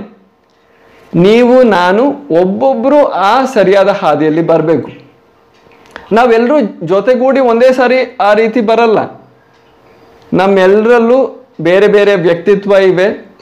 ಹಾಂ, ಬೇರೆ ಬೇರೆ ಅವಸ್ಥೆಗಳಲ್ಲಾಗಿದ್ದೇವೆ, ಬೇರೆ ಬೇರೆ ಸ್ಥಳಗಳಲ್ಲಾಗಿದ್ದೇವೆ. ಆಗ ಒಬ್ಬೊಬ್ಬರು ಒಬ್ಬೊಬ್ಬರು ಈ ವಿಷಯಗಳನ್ನು ತಿಳ್ಕೊಂಡು, ಎಚ್ಚೆತ್ತುಕೊಂಡು ದೇವರ ಸನ್ನಿಧಿಗೆ ಬರೋವಾಗ ನಾವೇನಾಗ್ತೀವಿ? ಸರಿಯಾಗ್ತೀವಿ. ದೇವರ ಸಭೆ ಆ ಹಳೆ ಮಾದರಿಗೆ ಮರಳಿ ಬರುತ್ತೆ. ಇಲ್ಲದೆ ನಾವು ಈ ರೀತಿ ಯೋಚಿಸ್ಬೋದು, ನಾನೊಬ್ಬ ಸಾಧಾರಣ ವಿಶ್ವಾಸಿ. ನಾನು ಹೇಗಿದ್ರೆ ಏನು? ನನ್ನ ಪ್ರಾರ್ಥನೆ ಮೂಲಕ ಏನಾಗುತ್ತೆ? ನನ್ನ ಬೋಧನೆ ಮೂಲಕ ಏನಾಗುತ್ತೆ? ನಾನು ಜನರಿಗೆ ಹೇಳೋದ್ರ ಮೂಲಕ ಏನಾಗುತ್ತೆ? ಯಾರು ನನ್ನ ಮಾತು ಕೇಳಲ್ಲ. ಅವರವರ ದಿಕ್ಕಲ್ಲಿ ಅವ್ರು ನಡೀತಾರೆ. ಆ ರೀತಿ ನಾವು ಒಬ್ಬೊಬ್ಬರು ಆ ರೀತಿ ಯೋಚಿಸೋದ್ರಿಂದ ಏನಾಗುತ್ತೆ? ಯಾರೂ ಸರಿಯಾಗಲ್ಲ. ಆ ರೀತಿ ಅಲ್ಲ ನಾವು ಯೋಚಿಸ್ಬೇಕಾಗಿರೋದು. ಪ್ರಿಯರೇ ಸಭೆ ಅಂತ ಹೇಳೋದು ಅಮಾನುಷಿಕವಾದ ಜಾಸ್ತಿ ಪರ್ಫೆಕ್ಟ್ ಆಗಿ, ಪರಿಶುದ್ಧರಾಗಿ ಯಾವ ತ್ರುಟಿ ಇಲ್ಲದೆ ಜನರ ಸಮೂಹ ಅಲ್ಲ. ಈ ಸಮೂಹ ಅನ್ನೋದು ಸಾಧಾರಣ ಮನುಷ್ಯರಿಂದ ಉಂಟಾಗಿರೋ ಸಮೂಹ. ನನ್ನ ಕನ್ನಡ ಅಷ್ಟು ಚೆನ್ನಾಗಿಲ್ಲ, ಆದರೆ ನೀವು ಚೆನ್ನಾಗಿ ಅರ್ಥ ಮಾಡ್ಕೊಳ್ಳೋದಕ್ಕೆ ಪ್ರಯತ್ನಿಸಿ. ಅಂದರೆ ಈ ಸಮೂಹದಲ್ಲಿ ಸಾಧಾರಣ ವ್ಯಕ್ತಿಗಳಾಗಿರುವ ನಾವೇ ಸಭೆ ಆಗಿರೋದು ಹಾಗೆ ಸಭೆ ಸರಿ ಸಭೆ ಉಜ್ಜೀವನಗೊಳ್ಬೇಕು ಅಂದರೆ ಅದರ ಅರ್ಥ ನೀವು ಉಜ್ಜೀವನಗೊಳ್ಬೇಕು. ಉಜ್ಜೀವನ ಉಂಟಾಗಬೇಕಾಗಿರೋದು ನಿಮ್ಮಲ್ಲಿ ನನ್ನಲ್ಲಿ. ಅದರ ನಂತರ ನಮ್ಮ ಪಕ್ಕದಲ್ಲಿರುವ ವಿಶ್ವಾಸಿಗಳಲ್ಲಿ ಉಂಟಾಗಬೇಕು. ನಮ್ಮಲ್ಲಿ ನಮ್ಮ ಕುಟುಂಬದಲ್ಲಿ, ನಮ್ಮ ಪ್ರಾದೇಶಿಕ ಸಭೆಯಲ್ಲಿ ಉಜ್ಜೀವನ ಉಂಟಾಗಬೇಕು. ಆದರೆ ಪ್ರಾರಂಭ ಆಗಬೇಕಾಗಿರೋದು ನಿಮ್ಮಲ್ಲಿ. ಆಗ ಬೇರೆಯವ್ರನ್ನೆಲ್ಲ ನೀವು ನೋಡಬೇಕಾಗಿರೋದು ನಿಮ್ಮಲ್ಲಿ. ಅದರ ನಂತರ ನಿಮ್ಮ ಸುತ್ತಲೂ ಹತ್ತಿರದಲ್ಲಿರುವ, ನಿಮ್ಮ ಸಂಪರ್ಕದಲ್ಲಿರುವ ಹತ್ತಿರ ಅಂದರೆ ಫಿಸಿಕಲಿ ಮಾತ್ರ ಅಲ್ಲ, ಸಂಪರ್ಕದಲ್ಲಿ ನೀವು ಯಾರ್ಯಾರ ಜೊತೆ ಆತ್ಮಿಕ ಸಂಪರ್ಕದಲ್ಲಿದ್ದೀರೋ, ಅವರು ಬಗ್ಗೆ ನಿಮಗೊಂದು ಕಾಳಜಿ ಉಂಟಾಗಬೇಕು. ನೀವು ಆ ದೃಷ್ಟಿಯಲ್ಲಿ ನೀವು ನೋಡಬೇಕು. ಇವರು ದೇವರ ಸಭೆ ಆಗಿದ್ದಾರೆ ಇವರು ದೇವರ ಮಕ್ಕಳಾಗಿದ್ದಾರೆ, ಕರ್ತನಾದ ಯೇಸು ಕ್ರಿಸ್ತನು ತನ್ನ ರಕ್ತದ ಬೆಲೆ ಕೊಟ್ಟಿದ್ದಾನೆ ಇವ್ರಿಗೋಸ್ಕರ. ಇವ್ರ ಮೂಲಕ ದೇವರ ಪ್ರಭಾವ ಈ ಭೂಲೋಕದಲ್ಲಿ ಪ್ರಕಟವಾಗಬೇಕು. ಬೇರೆ ಯಾವ ಸ್ಥಳದಲ್ಲೂ ದೇವರು ತನ್ನನ್ನು ತಾನೇ ಪ್ರಕಟಿಸ್ಕೊಳ್ಳಲ್ಲ. ಮನುಷ್ಯನಿಗೆ ದೇವರು ತನ್ನಂತಾನೆ ತಾನೇ ಪ್ರಕಟಿಸ್ಕೊಳ್ಳೋದಕ್ಕೆ ಒಂದೇ ಸ್ಥಳ ಆ ಸಭೆ. ಆ ಸಭೆಯಲ್ಲಿರುವ ಒಂದೊಂದು ಭಾಗವಾಗಿದ್ದಾರೆ ಇವರು. ಇವರು ಸರಿಯಾದ್ರೇ ದೇವರ ಸಭೆ ಒಂದು ದೊಡ್ಡ ಸೈನ್ಯವಾಗಿ ಈ ಕರ್ನಾಟಕದಲ್ಲಿ ಪ್ರಕಟವಾಗೋದಕ್ಕೆ ಸಾಧ್ಯ. ಆದ್ದರಿಂದಲೇ ಈ ನನ್ನ ಸಹೋದರ, ಈ ನನ್ನ ಸಹೋದರಿ ಸರಿಯಾದ ಹಾದಿಗೆ ಬರಬೇಕು. ಅದಕ್ಕಾಗಿ ನಾನು ಏನು ಮಾಡ್ಬೋದು? ಅದಕ್ಕಾಗಿ ನಾನು ಏನು ಹೇಗೆ ಪರಿಶ್ರಮ ಪಡ್ಬೋದು? ನಾನು ಪ್ರಾರ್ಥನೆಯಲ್ಲಿ, ನನ್ನ ನಡತೆಯಲ್ಲಿ, ನಾನು ಹಂಚುವ ಸಂದೇಶಗಳಲ್ಲಿ ಹೇಗೆ ಅವರನ್ನು ಸರಿಯಾದ ಹಾದಿಗೆ ಕರ್ಕೊಂಡು ಬರ್ಬೋದು? ದೇವರ ಮಹಿಮೆ ಮತ್ತೆ ಸಭೆಯಲ್ಲಿ ಸಾಮರ್ಥ್ಯದೊಂದಿಗೆ ಪ್ರಕಟವಾಗಬೇಕು. ಆ ಒಂದು ಆತ್ಮಭಾರದೊಂದಿಗೆ ಒಬ್ಬೊಬ್ಬ ವ್ಯಕ್ತಿಯನ್ನು ನಾವು ನೋಡಬೇಕು. ಅದಲ್ಲದೆ ಓಕೆ, ನಮಗೆ ಒಂದು ಮೀಟಿಂಗ್ ಇದೆ, ಜನರು ಇವತ್ತು ಹತ್ತು ಜನ ಬರಬೇಕಾಗಿತ್ತು, ಐದು ಜನ ಬಂದರು. ಓಕೆ ನೆಕ್ಸ್ಟ್ ಟೈಮ್ ಒಂದು ಮೀಟಿಂಗ್ ಇನ್ನೊಂದು ಮೀಟಿಂಗ್ ಇಡೋಣ. ಈ ರೀತಿ ಚಟುವಟಿಕೆಗಳಲ್ಲ ಪ್ರಿಯರೇ. ಈ ಚಟುವಟಿಕೆಗಳೆಲ್ಲ ಏನಕ್ಕೆ ನಾವು ಮಾಡ್ತಾ ಇರೋದು? ಈ ಗುರಿ ಇಟ್ಕೊಂಡು, ಈ ದರ್ಶನದು, ದರ್ಶನ ಇಟ್ಕೊಂಡು ಆ ಗುರಿನ ಸಾಧಿಸೋದಕ್ಕಾಗಿ ಈ ಚಟುವಟಿಕೆಗಳನ್ನ ಮಾಡ್ತಾ ಇದ್ದೀವಿ. ಅಲ್ಲದೆ ಯಾಂತ್ರಿಕವಾಗಿ ಪ್ರತಿ ತಿಂಗಳು, ಪ್ರತಿ ವರ್ಷ ಮಾಡ್ತಾ ಇರೋದನ್ನೇ ಮಾಡ್ತಾ ಇದ್ದೀವಿ. ಆ ರೀತಿ ಅಲ್ಲ. ನಮ್ಮ ಮುಂದೆ ಒಂದು ವ್ಯಕ್ತವಾದ ಒಂದು ದರ್ಶನ ಇರಬೇಕು. ಉನ್ನತವಾದ ಒಂದು ದರ್ಶನ. ಅದಕ್ಕಾಗಿ ನಾನು ಪ್ರೋತ್ಸಾಹ ಪಡಿಸ್ತೀನಿ ನೀವು ಅಪೋಸ್ತಲರ ಕೃತಿಗಳನ್ನ ಓದಿ, ಮತ್ತೆ ಮತ್ತೆ ಓದಿ. ಅದನ್ನು ಓದಿ ಓದಿ ನಿಮ್, ನಿಮ್ಮಲ್ಲಿ ಒಂದು ಬಯಕೆ, ಒಂದು ಆಳವಾದ ಆಸೆ ಉಂಟಾಗಬೇಕು. ದೇವರ ಇಂತಹ ಒಂದು ಸಭೆ ನಮ್ಮ ಕಾಲದಲ್ಲೂ ಪ್ರಕಟವಾಗಬೇಕು. ದೇವರ ಮಹಿಮೆ ಇದೇ ರೀತಿಯಲ್ಲಿ ನಮ್ಮ ಕಾಲದಲ್ಲೂ ಪ್ರಕಟವಾಗಬೇಕು ಅನ್ನೋ ಬಯಕೆ ನಮ್ಮೆಲ್ಲರಲ್ಲೂ ಉಂಟಾಗಬೇಕು. ಆಗ ಪ್ರಿಯರೇ, ಸಭೆಯನ್ನು ನಾವು ಗಮನಿಸೋಣ. ಇವಾಗ ನೀವು ಅರ್ಥ ಮಾಡ್ಕೋಬೇಕಾಗಿರೋದು ಹೊಸ ಒಡಂಬಡಿಕೆಯಲ್ಲಿ ನಾವು ಗಮನಿಸಿದ್ರೆ, ಹೊಸ ಒಡಂಬಡಿಕೆಯಲ್ಲಿ ಪ್ರಾರಂಭದಲ್ಲಿ ನಾಲ್ಕು ಸುವಾರ್ತೆಗಳಿವೆ. ಈ ನಾಲ್ಕು ಸುವಾರ್ತೆಗಳಲ್ಲಿ ಕರ್ತನಾದ ಯೇಸು ಕ್ರಿಸ್ತನ ಸಿದ್ಧಾಂತಗಳಿವೆ, ಅಥವಾ ಆತನು ಹೇಳ್ಕೊಟ್ಟಿರೋ ಉಪದೇಶಗಳಿವೆ. ಆ ಉಪದೇಶಗಳ ಮೂಲಕ ನಾವು ಅರ್ಥ ಮಾಡ್ಕೊಳ್ಳೋದು, ಸಭೆ ನಡಿಬೇಕಾಗಿರೋ ಮಾರ್ಗ ಏನು? ಸಭೆ ಜೀವಿಸ್ಬಾಕಿ, ಜೀವಿಸಬೇಕಾಗಿರೋ ರೀತಿ ಏನು ಅಂತ. ಅದನ್ನು ಸುವಾರ್ತೆಗಳಲ್ಲಿ ಗಮನಿಸ್ತೀವಿ, ಮುಖ್ಯವಾಗಿ. ಅದ ನಂತರ ಅಪೋಸ್ತಲರ ಕೃತ್ಯಗಳಲ್ಲಿ ಆ ರೀತಿ ಸಭೆ ಯಾವ ರೀತಿ ನಡೀತು ಅಂತ. ಆ ಚರಿತ್ರೆಯನ್ನು ನಾವು ಗಮನಿಸ್ತೀವಿ. ಅದರ ನಂತರ ನಾವು ಪತ್ರಿಕೆಗಳನ್ನ ನಾವು ಗಮನಿಸ್ತೀವಿ. ಅಪಸ್ತುಲರ ಕೃತಿಗಳಾದಮೇಲೆ ಪತ್ರಿಕೆಗಳು, ಪೌಲನ ಪತ್ರಿಕೆಗಳು ಅದಲ್ಲದೆ ಪೇತ್ರನು, ಯೋಹಾನನು ಬರೆದಿರುವ ಪತ್ರಿಕೆಗಳು. ಈ ಪತ್ರಿಕೆಗಳನ್ನ ಅಪೋಸ್ತಲರು ಸಭೆಗಳಿಗೆ ಕಳಿಸಿದ್ರು. ಆ ಪತ್ರಿಕೆಗಳ ಮೂಲಕ ನಮಗೆ ಅರ್ಥ ಆಗೋದು ಸಭೆಯ ಅವಸ್ಥೆ ಎಂಥದ್ದಾಗಿತ್ತು, ಎಂತಹ ವಿಷಯಗಳನ್ನ ಅವರು ಎದುರಿಸ್ತಾ ಇದ್ರು, ಹೇಗೆ ಎದುರಿಸ್ತಾ ಇದ್ರು ಸಮಸ್ಯೆಗಳನ್ನ ಹೇಗೆ ಅವರು ಎದುರಿಸ್ತಾ ಇದ್ರು, ಅವರ ಮಾರ್ಗ ಏನಾಗಿತ್ತು ಅಂತ, ಅವರ ದಿಕ್ಕು ಏನಾಗಿತ್ತು ಅಂತ ನಾವು ಗಮನಿಸ್ಬೋದು. ಈ ಎಲ್ಲ ವಿಷಯಗಳನ್ನ ನಾವು ನಮ್ಮ ಮುಂದೆ ಇಟ್ಕೊಂಡು ಇವತ್ತು ಈ ರೀತಿ ನಾವು ನಡೀತಾ ಇದ್ದೀವಾ? ನಾನು ನಡೀತಾ ಇದ್ದೀನಾ? ನಮ್ಮ ಸಭೆ, ಪ್ರಾದೇಶಿಕ ಸಭೆ ನಡೀತಾ ಇದೆಯಾ? ನಮ್ಮ ಸೇವಕರು ಈ ರೀತಿ ನಡೀತಾ ಇದ್ದಾರಾ? ಏನಕ್ಕೆ ನಡೀತಾ ಇಲ್ಲ? ಎಲ್ಲಿಂದ ನಾವು ದಿಕ್ಕಿನ ಸರಿಯಾದ ದಿಕ್ಕನ್ನು ಬಿಟ್ಟು ನಾವು ತಪ್ಪೋದ್ವಿ ಅದ್ರ ಕಾರಣ ಏನು ಅಂತ ನಾವು ಗಮನಿಸಬೇಕು. ಈ ರೀತಿ ಹೊಸ ಒಡಂಬಡಿಕೆಯಲ್ಲಿರುವ ಪುಸ್ತಕಗಳಲ್ಲಿ ಸಭೆಗೆ ದೇವರು ಕೊಟ್ಟಿರುವ ಮಾದರಿಯನ್ನು ಗಮನಿಸ್ತೀವಿ. ಮಾದರಿ ಅಂದರೆ ಒಂದು ಕಟ್ಟಡವನ್ನು ನಾವು ನಿರ್ಮಾಣ ಮಾಡುವಾಗ ಒಂದು ಬ್ಲೂ ಪ್ರಿಂಟ್ ಇಡ್ತೀವಿ. ಒಂದು ಭೂಪಟ.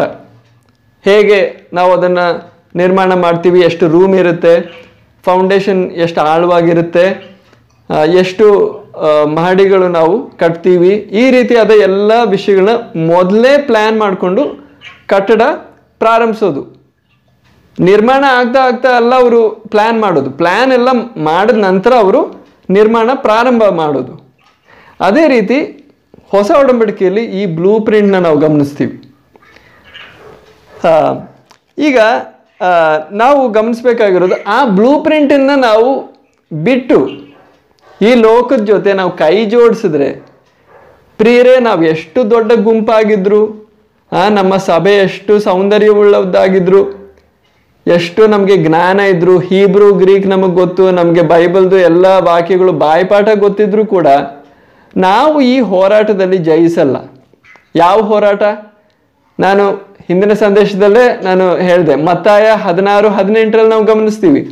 ಕರ್ತನಾದ ಯೇಸು ಕ್ರಿಸ್ತನ್ ಹೇಳೋದು, ನಾನು ನನ್ನ ಸಭೆಯನ್ನು ಕಟ್ತೀನಿ, ಆ ಸಭೆಯನ್ನು ಪಾತಾಳ ಲೋಕದ ಬಲವು ಜಯಿಸಲಾರದು ಅಂತ. ಜಯಿಸಲಾರದು ಅಂದರೆ ಅದರ ಅರ್ಥ ಒಂದು ಹೋರಾಟ ಇದೆ, ಅದರಲ್ಲಿ ಪಾತಾಳ ಲೋಕದ ಬಲವು ಜಯಿಸಲ್ಲ, ಸಭೆ ಜಯಿಸುತ್ತೆ. ಹಾಗೆ ಅದರ ಅರ್ಥ ಪಾತಾಳದ ಲೋಕ ಅಥವಾ ಸೈತಾನನ ರಾಜ್ಯ ದೇವರ ಸಭೆಯನ್ನ ನಾಶ ಮಾಡೋದಕ್ಕೆ ಪೂರ್ಣ ಪ್ರಯತ್ನ ಪಡುತ್ತೆ. ಆದರೆ ಅದು ಜಯಿಸಲ್ಲ ಸಭೆ ಜಯಶಾಲಿಯಾಗಿ ನಿಂತ್ಕೊಳ್ಳುತ್ತೆ ಅಂತ. ಆ ರೀತಿ ನಾವು ಜಯಶಾಲಿಯಾಗಿ ನಾವು ಈ ಕಾಲದಲ್ಲಿ ನಿಂತ್ಕೊಳ್ಬೇಕು ಅಂದರೆ ಕರ್ತನ ಸಭೆಯಾಗಿರಬೇಕು. ಏನೋ ಒಂದು ಜನಸಮೂಹ ನಮಗೊಂದು ಲೇಬಲ್ ಇದೆ ಕ್ರಿಶ್ಚಿಯನ್ ಅಂತ, ಅದು ನಡೆಯಲ್ಲ. ಇವಾಗ ನಾವು ಗಮನಿಸಿದ್ವಿ ಜಕರಿಯನ ಪರ್ವಾದನೆಯಲ್ಲಿ. ಕರ್ತನ ಸಂತೋಷಿಸೋದು ಯಾವಾಗ? ಕರ್ತನ ಸ್ವೀಕರಿಸೋದು ಯಾವಾಗ? ತನ್ನ ಆಲಯ ಸರಿಯಾದ ಮಾದರಿ ಪ್ರಕಾರ ಕಟ್ಟಲ್ಪಡಬೇಕಾಗಿರೋ ರೀತಿ ಕಟ್ಟಲ್ಪಡುವಾಗ, ನಿರ್ಮಾಣವಾಗುವಾಗ. ನಾವು ಮೊದಲನೇ ಶತಮಾನದ ಪುನಾದಿಯ ಆ ಲೆವೆಲನ್ನು ಬಿಟ್ಟು ಬೇರೆ ರೀತಿಯಲ್ಲಿ ಕಟ್ಟಲ್ಪಟ್ಟರೆ ಆ ಕಲ್ಲುಗಳು ಎಷ್ಟು ಸೌಂದರ್ಯವುಳ್ಳದಾಗಿದ್ರು ಆ ಕಲ್ಲುಗಳು ಇಂಜಿನಿಯರ್ ಡಾಕ್ಟರ್ ಆಗಿದ್ರು ಎಷ್ಟು ಸ್ಕಾಲರ್ಗಳು ತಜ್ಞರಾಗಿದ್ದರೂ ಕೂಡ ಸೈಂಟಿಸ್ಟ್ಗಳಾಗಿದ್ದರೂ ಕೂಡ ಮಿನಿಸ್ಟರ್ಗಳಾಗಿದ್ದರೂ ಕೂಡ ಪ್ರಯೋಜನ ಇಲ್ಲ. ನಮ್ಮ ಸಭೆಯಲ್ಲಿ ಎಂತೆಂಥ ಜನರಿದ್ದಾರೆ, ನಮ್ಮ ಸಭೆಯಲ್ಲಿ ಮಿನಿಸ್ಟ್ರಿಗಳು ಇದ್ದಾರೆ ಅಂತ ಹೇಳಿದ್ರು ಕೂಡ ಏನು ಪ್ರಯೋಜನ ಇಲ್ಲ. ನಾವು ಈ ಬಾಹ್ಯವಾಗಿರೋ ವಿಷಯಗಳನ್ನ ನೋಡಿ ನಾವು ಸಂತೋಷ ಪಡ್ತೀವಿ ಆದರೆ ಪ್ರಿಯರೇ, ವಂಚಿಸಲ್ಪಡಬಾರ್ದು. ದೇವ್ರು ಈ ಬಾಹ್ಯವಾಗಿರೋ ವಿಷಯಗಳನ್ನ ಯಾವುದು ನೋಡಲ್ಲ. ದೇವರ ಕಣ್ಣುಗಳು ಆ ತೂಕಿನ ಗುಂಡನ ಮೇಲೆ ಆಗಿದೆ. ಸರಿಯಾದ ರೀತಿಯಲ್ಲಿ ಸಭೆ ಕಟ್ಟಲ್ಪಡ್ತಾ ಇದೆಯಾ? ಅದರಲ್ಲಿ ದೇವರು ಸಂತೋಷಿಸ್ತಾನೆ. ಆಗ ನಾವು ಲೋಕದ ಜೊತೆ ಕೈ ಜೋಡಿಸಿದ್ರೆ ನಾವು ಹಿಂದಿನ ಸಂದೇಶದಲ್ಲೂ ಗಮನಿಸಿದ್ವಿ. ಸಭೆ ಅನ್ನೋದೇನು? ಲೋಕದ ಜನರಾಗಿದ್ವಿ. ಈ ಲೋಕದ ಜನರಿಂದ ಕರ್ತನು ತನ್ನ ಉದ್ದೇಶಕ್ಕಾಗಿ ಬೇರ್ಧರಿಸಿದ ಪ್ರತ್ಯೇಕಿಸಿದ. ಈಗ ಲೋಕದಲ್ಲಿ ನಾವಿದ್ರೂ ಕೂಡ ಈ ಲೋಕದ ಜನರ ಥರ ನಾವು ನಡೆಯಲ್ಲ. ನಾವಿಲ್ಲೇ ಶಾರೀರಿಕವಾಗಿ ಇಲ್ಲೇ ಇರೋದು. ಆದರೆ ನಾವು ಜೀವಿಸುವ ಶೈಲಿ, ಮಾತಾಡುವ ರೀತಿ ಎಲ್ಲ ಈ ಲೋಕದ ಜನರಿಂದ ಭಿನ್ನವಾಗಿದೆ, ಬೇರೆದಾಗಿದೆ. ಆದರೆ ಈ ಪ್ರತ್ಯೇಕತೆಯನ್ನು ನಾವು ಕೆಡಿಸಿದ್ರೆ ಏನಾದರೂ ನಮ್ಮ ಒಂದು ತಾತ್ಪರ್ಯಕ್ಕಾಗಿ, ಒಂದು ಲಾಭಕ್ಕಾಗಿ ನಾವು ಈ ಪ್ರತ್ಯೇಕತೆಯನ್ನು ಕೆಡಿಸಿ ಲೋಕದ ಜೊತೆ ಕೈ ಜೋಡಿಸಿದ್ರೆ, ಓಕೆ, ಇದು ಪರವಾಗಿಲ್ಲ. ಬೇರೆಯವರೆಲ್ಲರೂ ಈ ರೀತಿ ಮಾಡ್ತಾರೆ, ನಾನು ಸ್ವಲ್ಪ ಮಾಡಿದ್ರೆ ಏನು ಪರವಾಗಿಲ್ಲ. ಬಾಕಿ ಕ್ರೈಸ್ತರು ಈ ರೀತಿ ಮಾಡ್ತಾರೆ, ವಿಶ್ವಾಸಿಗಳು ಮಾಡ್ತಾರೆ ಸೇವಕರು ಈ ರೀತಿ ಮಾಡ್ತಾರೆ. ಈ ರೀತಿ ಹೇಳ್ತಾ ಹೇಳ್ತಾ ನಾವು ಕೈ ಜೋಡಿಸ್ತಾ ಹೋದರೆ ನಾವು ಏನಾಗ್ತಾ ಇದ್ದೀವಿ? ದೇವರು ಕೊಟ್ಟಿರುವ ಮಾದರಿಯಿಂದ ಬೇರೆ ಬೇರೆ ದೂರ ಆಗ್ತಾ ಹೋಗ್ತಾ ಇದ್ದೀವಿ. ದೂರ ಆಗ್ತಾ ಹೋಗ್ತಾ ಇದ್ದೀವಿ. ದೇವರು ಇಟ್ಟಿರುವ ಆ ಗುರಿಯಿಂದ ನಾವು ದೂರ ಆಗ್ತಾ ಹೋಗ್ತಾ ಇದ್ದೀವಿ. ಆದ್ದರಿಂದ ನಾವು ಯಾವಾಗ ನಾವು ಕಾಂಪ್ರಮೈಸ್ ಮಾಡ್ತೀವೋ ಗೆಲ್ಲೋದಕ್ಕೆ ಸಾಧ್ಯತೆ ಇಲ್ಲ. ಆಗ ಸಭೆಯ ಪ್ರಾರಂಭದಿಂದ ನಾವು ಗಮನಿಸೋಣ. ಅದಕ್ಕೆ ನಾವು ಮತ್ತೊಮ್ಮೆ ಮತ್ತಾಯ ಹದಿನಾರು ಹದಿನೆಂಟು ಈ ವಾಕ್ಯವನ್ನು ನಾವು ಓದಿ ಪ್ರಾರಂಭಿಸೋಣ. ಮತ್ತಾಯ ಹದಿನಾರು ಹದಿನೆಂಟು. ಮತ್ತು ನಾನು ನಿನಗೆ ಒಂದು ಮಾತನ್ನ ಹೇಳುತ್ತೇನೆ. ಅದೇನೆಂದರೆ ನೀನು ಪೇತ್ರನು ಈ ಬಂಡೆಯ ಮೇಲೆ ನನ್ನ ಸಭೆಯನ್ನ ಕಟ್ಟುವೆನು. ಪಾತಾಳ ಲೋಕದ ಬಲವು ಅದನ್ನ ಸೋಲಿಸಲಾರದು. ಆಮೇನ್. ಈ ಮಾತನ್ನು ಕರ್ತನಾದ ಯೇಸು ಕ್ರಿಸ್ತನು ಪೇತ್ರನಿಗೆ ಹೇಳ್ತಾ ಇರೋದು. ಈ ಸಂದರ್ಭದಲ್ಲಿ ನಾವು ಗಮನಿಸೋದಾದರೆ ಸಭೆ ಅಂತ ಇರೋ ಆ ಪದ ಮೊದಲನೇ ಸಾರಿ ಪ್ರಯೋಗಕ್ಕೆ ಬರ್ತಾ ಇದೆ. ಹಳೆ ಒಡಂಬಡಿಕೆಯಲ್ಲಿ ಸಭೆ ಅನ್ನೋ ಒಂದು ವಿಷಯ ಇಲ್ಲ. ಅದಕ್ಕಿಂತ ಮುಂಚೆ ಹಳೆ ಒಡಂಬಡಿಕೆಯಲ್ಲಿ ನಾವು ನೋಡೋದು ಇಸ್ರಾಯೇಲಿಯರು ಒಂದು ದೇಶವನ್ನು, ದೇವರು ಇಸ್ರಾಯೇಲಿಯರನ್ನು ತನ್ನಗಾಗಿ ಆರಿಸ್ಕೊಂಡ. ಅವ, ಅವರಲ್ಲಿ ಯಾಜಕರಿದ್ದರು ಪ್ರವಾದಿಗಳಿದ್ದರು ಆ ರೀತಿ ಅವರು ದೇವರಿಗಾಗಿ ಬಾಕಿ ಈ ಲೋಕದಲ್ಲಿ ಎಷ್ಟೆಲ್ಲ ಅನ್ಯ ಜಾತಿಗಳಿವೆಯೋ ಆ ಅನ್ಯ ಜಾತಿಗಳಿಗೆ ದೇವರು ಯಾರು ಅಂತ ತಿಳ್ಕೊಳ್ಳೋದಕ್ಕಾಗಿ ಇಸ್ರಾಯೇಲಿಯರು ನಿಂತಿದ್ದರು ಅಂದರೆ ಲೋಕಕ್ಕೆ ಬೆಳಕಾಗಿ ಹಳೆ ಒಡಂಬಡಿಕೆಯ ಯುಗದಲ್ಲಿ ಇಸ್ರಾಯೇಲಿಯರನ್ನು ದೇವರು ನಿಲ್ಲಿಸಿದ್ರು, ಒಂದು ದೇಶವಾಗಿ. ಅದ ನಂತರ ಕರ್ತನಾದ ಯೇಸು ಕ್ರಿಸ್ತನು ಬಂದ ನಂತರ ಆತನು ಹೇಳ್ತಾ ಇರೋದು, ನನ್ನ ಸಭೆ. ಈ ನನ್ನ ಸಭೆ ಅಂತ ಹೇಳುವಾಗ ಅದು ಇಸ್ರಾಯೇಲಿಯರ ವಿಷಯವಾಗಲ್ಲ. ಇದೊಂದು ಬೇರೆ ಒಂದು ಹೊಸ ವಿಷಯವಾಗಿ ದೇವರು ಒಂದು ಹೊಸ ಪ್ರಾರಂಭ ಮಾಡ್ತಾ ಇದ್ದಾನೆ. ಆ ಜನಸಮೂಹದ ಬಗ್ಗೆ ಹೇಳೋದು ಮೊದಲನೇ ಸಾರಿ ಇಲ್ಲಿ ನಾವು ನೋಡ್ತೀವಿ. ಆಗ ಈ ಸಂದರ್ಭದಲ್ಲಿ ಕರ್ತನಾದ ಯೇಸು ಕ್ರಿಸ್ತನಿದ್ದಾನೆ, ತನ್ನ ಶಿಷ್ಯರಿದ್ದಾರೆ. ಕರ್ತನಾದ ಯೇಸು ಕ್ರಿಸ್ತನು ಈ ಭೂಲೋಕದಲ್ಲಿ ಬಂದ ನಂತರ ಮೂವತ್ತು ವರ್ಷದವರೆಗೂ ಆತನು ಕಾರ್ಪೆಂಟರ್ ಕೆಲಸ ಮಾಡ್ದ. ಕಾರ್ಪೆಂಟರ್ ಕೆಲಸ ಮೂವತ್ತನೇ ವಯಸ್ಸುವರೆಗೂ ಮಾಡಿದ ನಂತರ ಆತನು ಸೇವೆ ಪ್ರಾರಂಭಿಸ್ದ. ಸ್ಥಳಗಳಲ್ಲಿ ಹೋಗಿ ದೇವರ ವಾಕ್ಯವನ್ನು ಬೋಧನೆ ಮಾಡೋದು, ದೇವರ ರಾಜ್ಯದ ಬಗ್ಗೆ ಬೋಧನೆ ಮಾಡೋದನ್ನು ಪ್ರಾರಂಭಿಸಿದ. ಹಲವಾರು ಪವ ಪವಾಡಗಳು ಅಥವಾ ಅದ್ಭುತ ಕಾರ್ಯಗಳನ್ನ ಹಲವಾರು ರೋಗಿಗಳನ್ನ ಸ್ವಸ್ಥಪಡಿಸ್ದ. ಹಲವಾರು ಆ ಥರ ಅದ್ಭುತ ಕಾರ್ಯಗಳನ್ನ ನಾವು ನೋಡ್ತೀವಿ. ಆ ರೀತಿ ನಡೆಯುವಾಗ ಹಲವಾರು ಜನರು ಯೇಸು ಕರ್ತನ್ನ ಹಿಂಬಾಲಿಸೋದನ್ನ ಪ್ರಾರಂಭಿಸಿದ್ರು. ಆ ರೀತಿ ದೊಡ್ಡ ಜನಸಮೂಹಗಳನ್ನ ಹಿಂಬಾಲಿಸೋದು ನಾವು ನೋಡ್ತೀವಿ. ಆದರೆ ಆ ಜನಸಮೂಹಗಳು ಶಿಷ್ಯರಲ್ಲ. ನಾವು ಚೆನ್ನಾಗಿ ಅರ್ಥ ಮಾಡ್ಕೋಬೇಕು ಯೇಸು ಕ್ರಿಸ್ತನ ಸೇವೆಯಲ್ಲಿ ಇರುವ ಗುಂಪುಗಳನ್ನ ಅದನ್ನು ನಾವು ವಿಂಗಡಿಸಿ ನಾವು ಗಮನಿಸೋಣ. ಮೊಟ್ಟ ಮೊದಲನೇದಾಗಿ ಜನಸಮೂಹಗಳ ಬಗ್ಗೆ ನಾವು ನೋಡೋಣ. ಅದಕ್ಕಾಗಿ ಮತ್ತಾಯ ನಾಲ್ಕನೇ ಅಧ್ಯಾಯ. ಮತ್ತಾಯ ನಾಲ್ಕನೇ ಅಧ್ಯಾಯದಲ್ಲಿ ಹದಿನೇ ಇಪ್ಪತ್ತ್ಮೂರನೇ ವಾಕ್ಯದಿಂದ ಇಪ್ಪತ್ತೈದನೇ ವಾಕ್ಯದವರೆಗೂ ಓದೋಣ. ಬಳಿಕ ಯೇಸು ಗಲಿಲಾಯದಲ್ಲೆಲ್ಲ ತಿರುಗಾಡಿ ಅಲ್ಲಿಯವರ ಸಭಾ ಮಂದಿರಗಳಲ್ಲಿ ಉಪದೇಶ ಮಾಡುತ್ತಾ ಪರಲೋಕ ರಾಜ್ಯದ ಸುವಾರ್ತೆಯನ್ನು ಸಾರಿ ಹೇಳುತ್ತಾ ಜನರ ಎಲ್ಲಾ ತರಹದ ರೋಗಗಳನ್ನ, ಎಲ್ಲಾ ತರದ ಬೇನೆಗಳನ್ನ ವಾಸಿ ಮಾಡುತ್ತಾ ಬಂದನು. ಆತನ ಸುದ್ದಿಯ, ಸುದ್ದಿಯು ಸಿರಿಯಾ ದೇಶದಲ್ಲೆಲ್ಲ ಹಬ್ಬಿದ್ದರಿಂದ ಮೈಯಲ್ಲಿ ನೆಟ್ಟಗಿಲ್ಲದವರನ್ನು ಅಂದರೆ ತರತರದ ರೋಗ ಬಾಧೆಗಳಿಂದ ಕಷ್ಟಪಡುವವರನ್ನು ದೆವ್ವ ಹಿಡಿದವರನ್ನು, ಮೂರ್ಛಾ ರೋಗಿಗಳನ್ನು, ಪಾರ್ಶ್ವ ವಾಯು ವಾಯುವವರನ್ನು ಆತನ ಬಳಿಗೆ ಕರೆತಂದರು. ಆತನು ಅವರನ್ನ ಸ್ವಸ್ಥ ಮಾಡಿದನು ಮತ್ತು ಗಲಿಲಾಯದ ದೆಕಪೋಲಿಯ ದೆಕಪೋಲಿ ಆ, ಯುದಾಯ ಎಂಬಿ ಸ್ಥಳಗಳಲ್ಲಿ ಯೋರ್ಧನ್ ಹೊಳೆ ಆಚೆಗಡೆ ಆಚೆಗಡೆಯಿಂದಲೂ ಜನರು ಗುಂಪು ಗುಂಪಾಗಿ ಆತನ ಹಿಂದೆ ಹೋದರು. ಆಮೇನ್. ಇಲ್ಲಿ ಇಪ್ಪತ್ತನೇ ವಾಕ್ಯದಲ್ಲಿ ಓದೋದು ಗುಂಪು ಗುಂಪಾಗಿ. ಇಂಗ್ಲಿಷಲ್ಲಿ ಗ್ರೇಟ್ ಮಾಲ್ಟಿಟ್ಯೂಡ್ಸ್ ಅಂದರೆ ದೊಡ್ಡ ಜನಸಮೂಹಗಳು. ಆತನ ಹಿಂಬಾಲಿಸೋದಕ್ಕೆ ಪ್ರಾರಂಭಿಸಿದ್ರು. ಆತನ ಸಿದ್ಧಾಂತಗಳನ್ನ ಹಿಂಬಾಲಿಸೋದಕ್ಕೆ ಪ್ರಾರಂಭಿಸಿದ್ರು ಅಂತ ಅಲ್ಲ. ಎಲ್ಲೆಲ್ಲಿ ಏಸು ಕರ್ತನು ಹೋಗ್ತಾ ಇದ್ದಾರೋ, ಅಲ್ಲೆಲ್ಲ ಇವರು ಹಿಂದೆ ಬರ್ತಾ ಇದ್ದಾರೆ. ಯೇಸು ಕರ್ತನ ಹೇಳೋದನ್ನೆಲ್ಲ ಮಾಡ್ತಾ ಇದ್ದಾರೆ ಅಂತ ಅಲ್ಲ ಅದರ ಅರ್ಥ. ಆಗ ನಾವು ಇಪ್ಪತ್ತ್ಮೂರನೇ ವಾಕ್ಯದಲ್ಲಿ ಓದಿದ್ವಿ ಯೇಸು ಕರ್ತನು ಗಲೀಲಾಯದಲ್ಲೆಲ್ಲ ಹೋಗಿ ಬೋಧನೆ ನಡೆಸ್ದ, ಕರ್ತ ದೇವರ ರಾಜ್ಯವನ್ನು ಪ್ರಚಾರ ಮಾಡ್ದ. ಅದರ ನಂತರ ಹಲವಾರು ಅದ್ಭುತ ಕಾರ್ಯಗಳನ್ನ ನಡೆಸ್ದ. ಇದು ಕರ್ತನಾದ ಯೇಸು ಕ್ರಿಸ್ತನ ಸೇವೆಯ ಪ್ರಾರಂಭವಾಗಿದೆ. ಈ ಪ್ರಾರಂಭದ ಸಮಯದಲ್ಲಿ ಜನರು ನೋಡಿದ್ದೇನು? ದೊಡ್ಡ ಅದ್ಭುತ ಕಾರ್ಯಗಳು ನಡೀತಾ ಇವೆ. ಸ್ವಾಭಾವಿಕವಾಗಿ ಎಲ್ಲರ ಗಮನ ಆಕರ್ಷಿಸಲ್ಪಟ್ಟು ಎಲ್ಲರೂ ಆಕರ್ಷಿಸಲ್ಪಟ್ಟು ಯೇಸು ಕರ್ತನ ಇರೋ ಕಡೆ ಹೋಗ್ತಾ ಇದ್ದಾರೆ.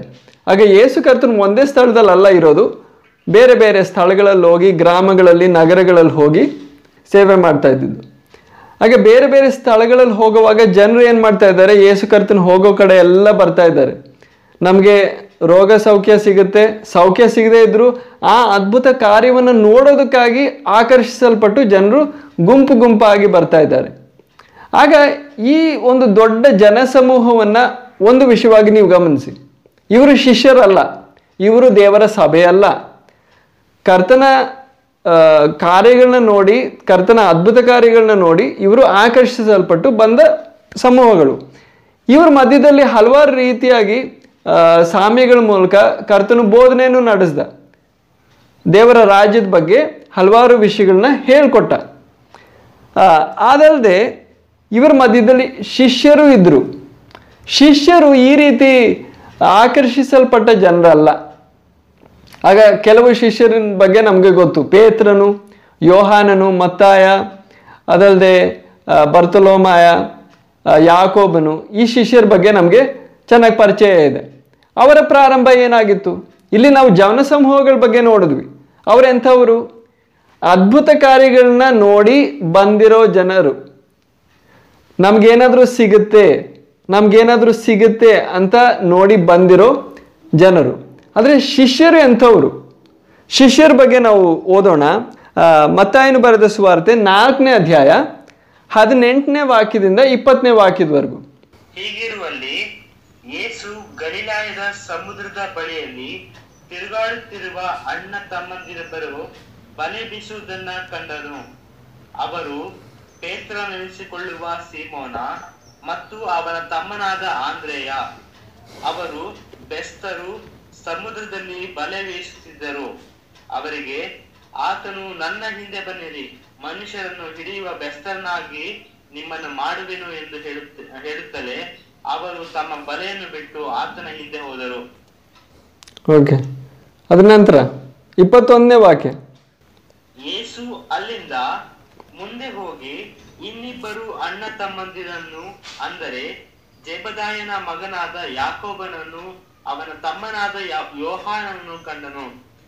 ಇವರು ತಮ್ಮ ತಂದೆಯಾದ ಜಬದಾಯನ ಕೂಡ ದೋಣಿಯಲ್ಲಿ ತಮ್ಮ ಬಲೆಯನ್ನು ಸರಿ ಮಾಡುತ್ತಿದ್ದರು ಆತನು ಇವರನ್ನು ಕರೆದನು. ಕೂಡಲೇ ಅವರು ದೋಣಿಯನ್ನು ತಮ್ಮ ತಂದೆಯನ್ನು ಬಿಟ್ಟು ಆತನನ್ನು ಹಿಂಬಾಲಿಸಿದರು. ಇಲ್ಲಿ ನಾವು ಪೇತ್ರನು, ಅಂದ್ರಾಯ ಅದರಲ್ಲಿ ಯೋಹಾನ ಮತ್ತು ಯಾಕೋಬನ ವಿಷಯವಾಗಿ ಓದ್ತೀವಿ. ಇವರೆಲ್ಲರೂ ಬೆಸ್ತರಾಗಿದ್ರು, ಮೀನು ಹಿಡಿಯೋರಾಗಿದ್ರು.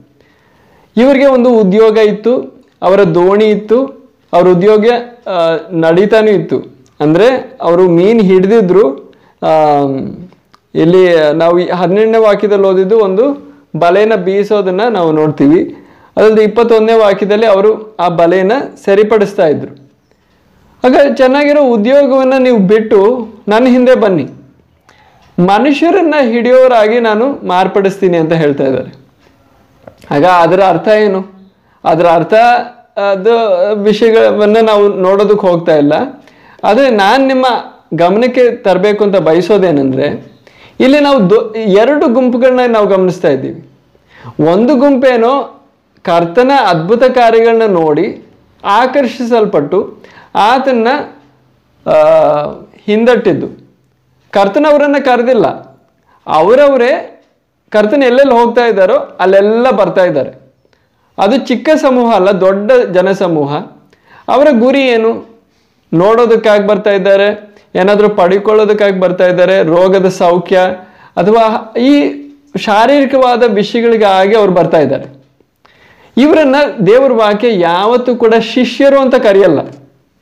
ಆದರೆ ಶಿಷ್ಯತ್ವದ ಪ್ರಾರಂಭ ನಾವು ನೋಡೋದು ಪೇತ್ರ, ಯೋಹಾನ, ಯಾಕೋಬ ಇಂಥವರ ಜೀವನದಲ್ಲಿ ನಾವು ಆ ಪ್ರಾರಂಭ ನೋಡ್ತೀವಿ. ಅದರ ನಂತರ ಇನ್ನೂ ಹಲವಾರು ಶಿಷ್ಯರ ಬಗ್ಗೆ ನಾವು ವಾಕ್ಯದಲ್ಲಿ ಓದ್ತೀವಿ. ಈ ಶಿಷ್ಯರು ಅನ್ನೋದನ್ನು ನಾವು ಚೆನ್ನಾಗಿ ಅರ್ಥ ಮಾಡ್ಕೋಬೇಕು.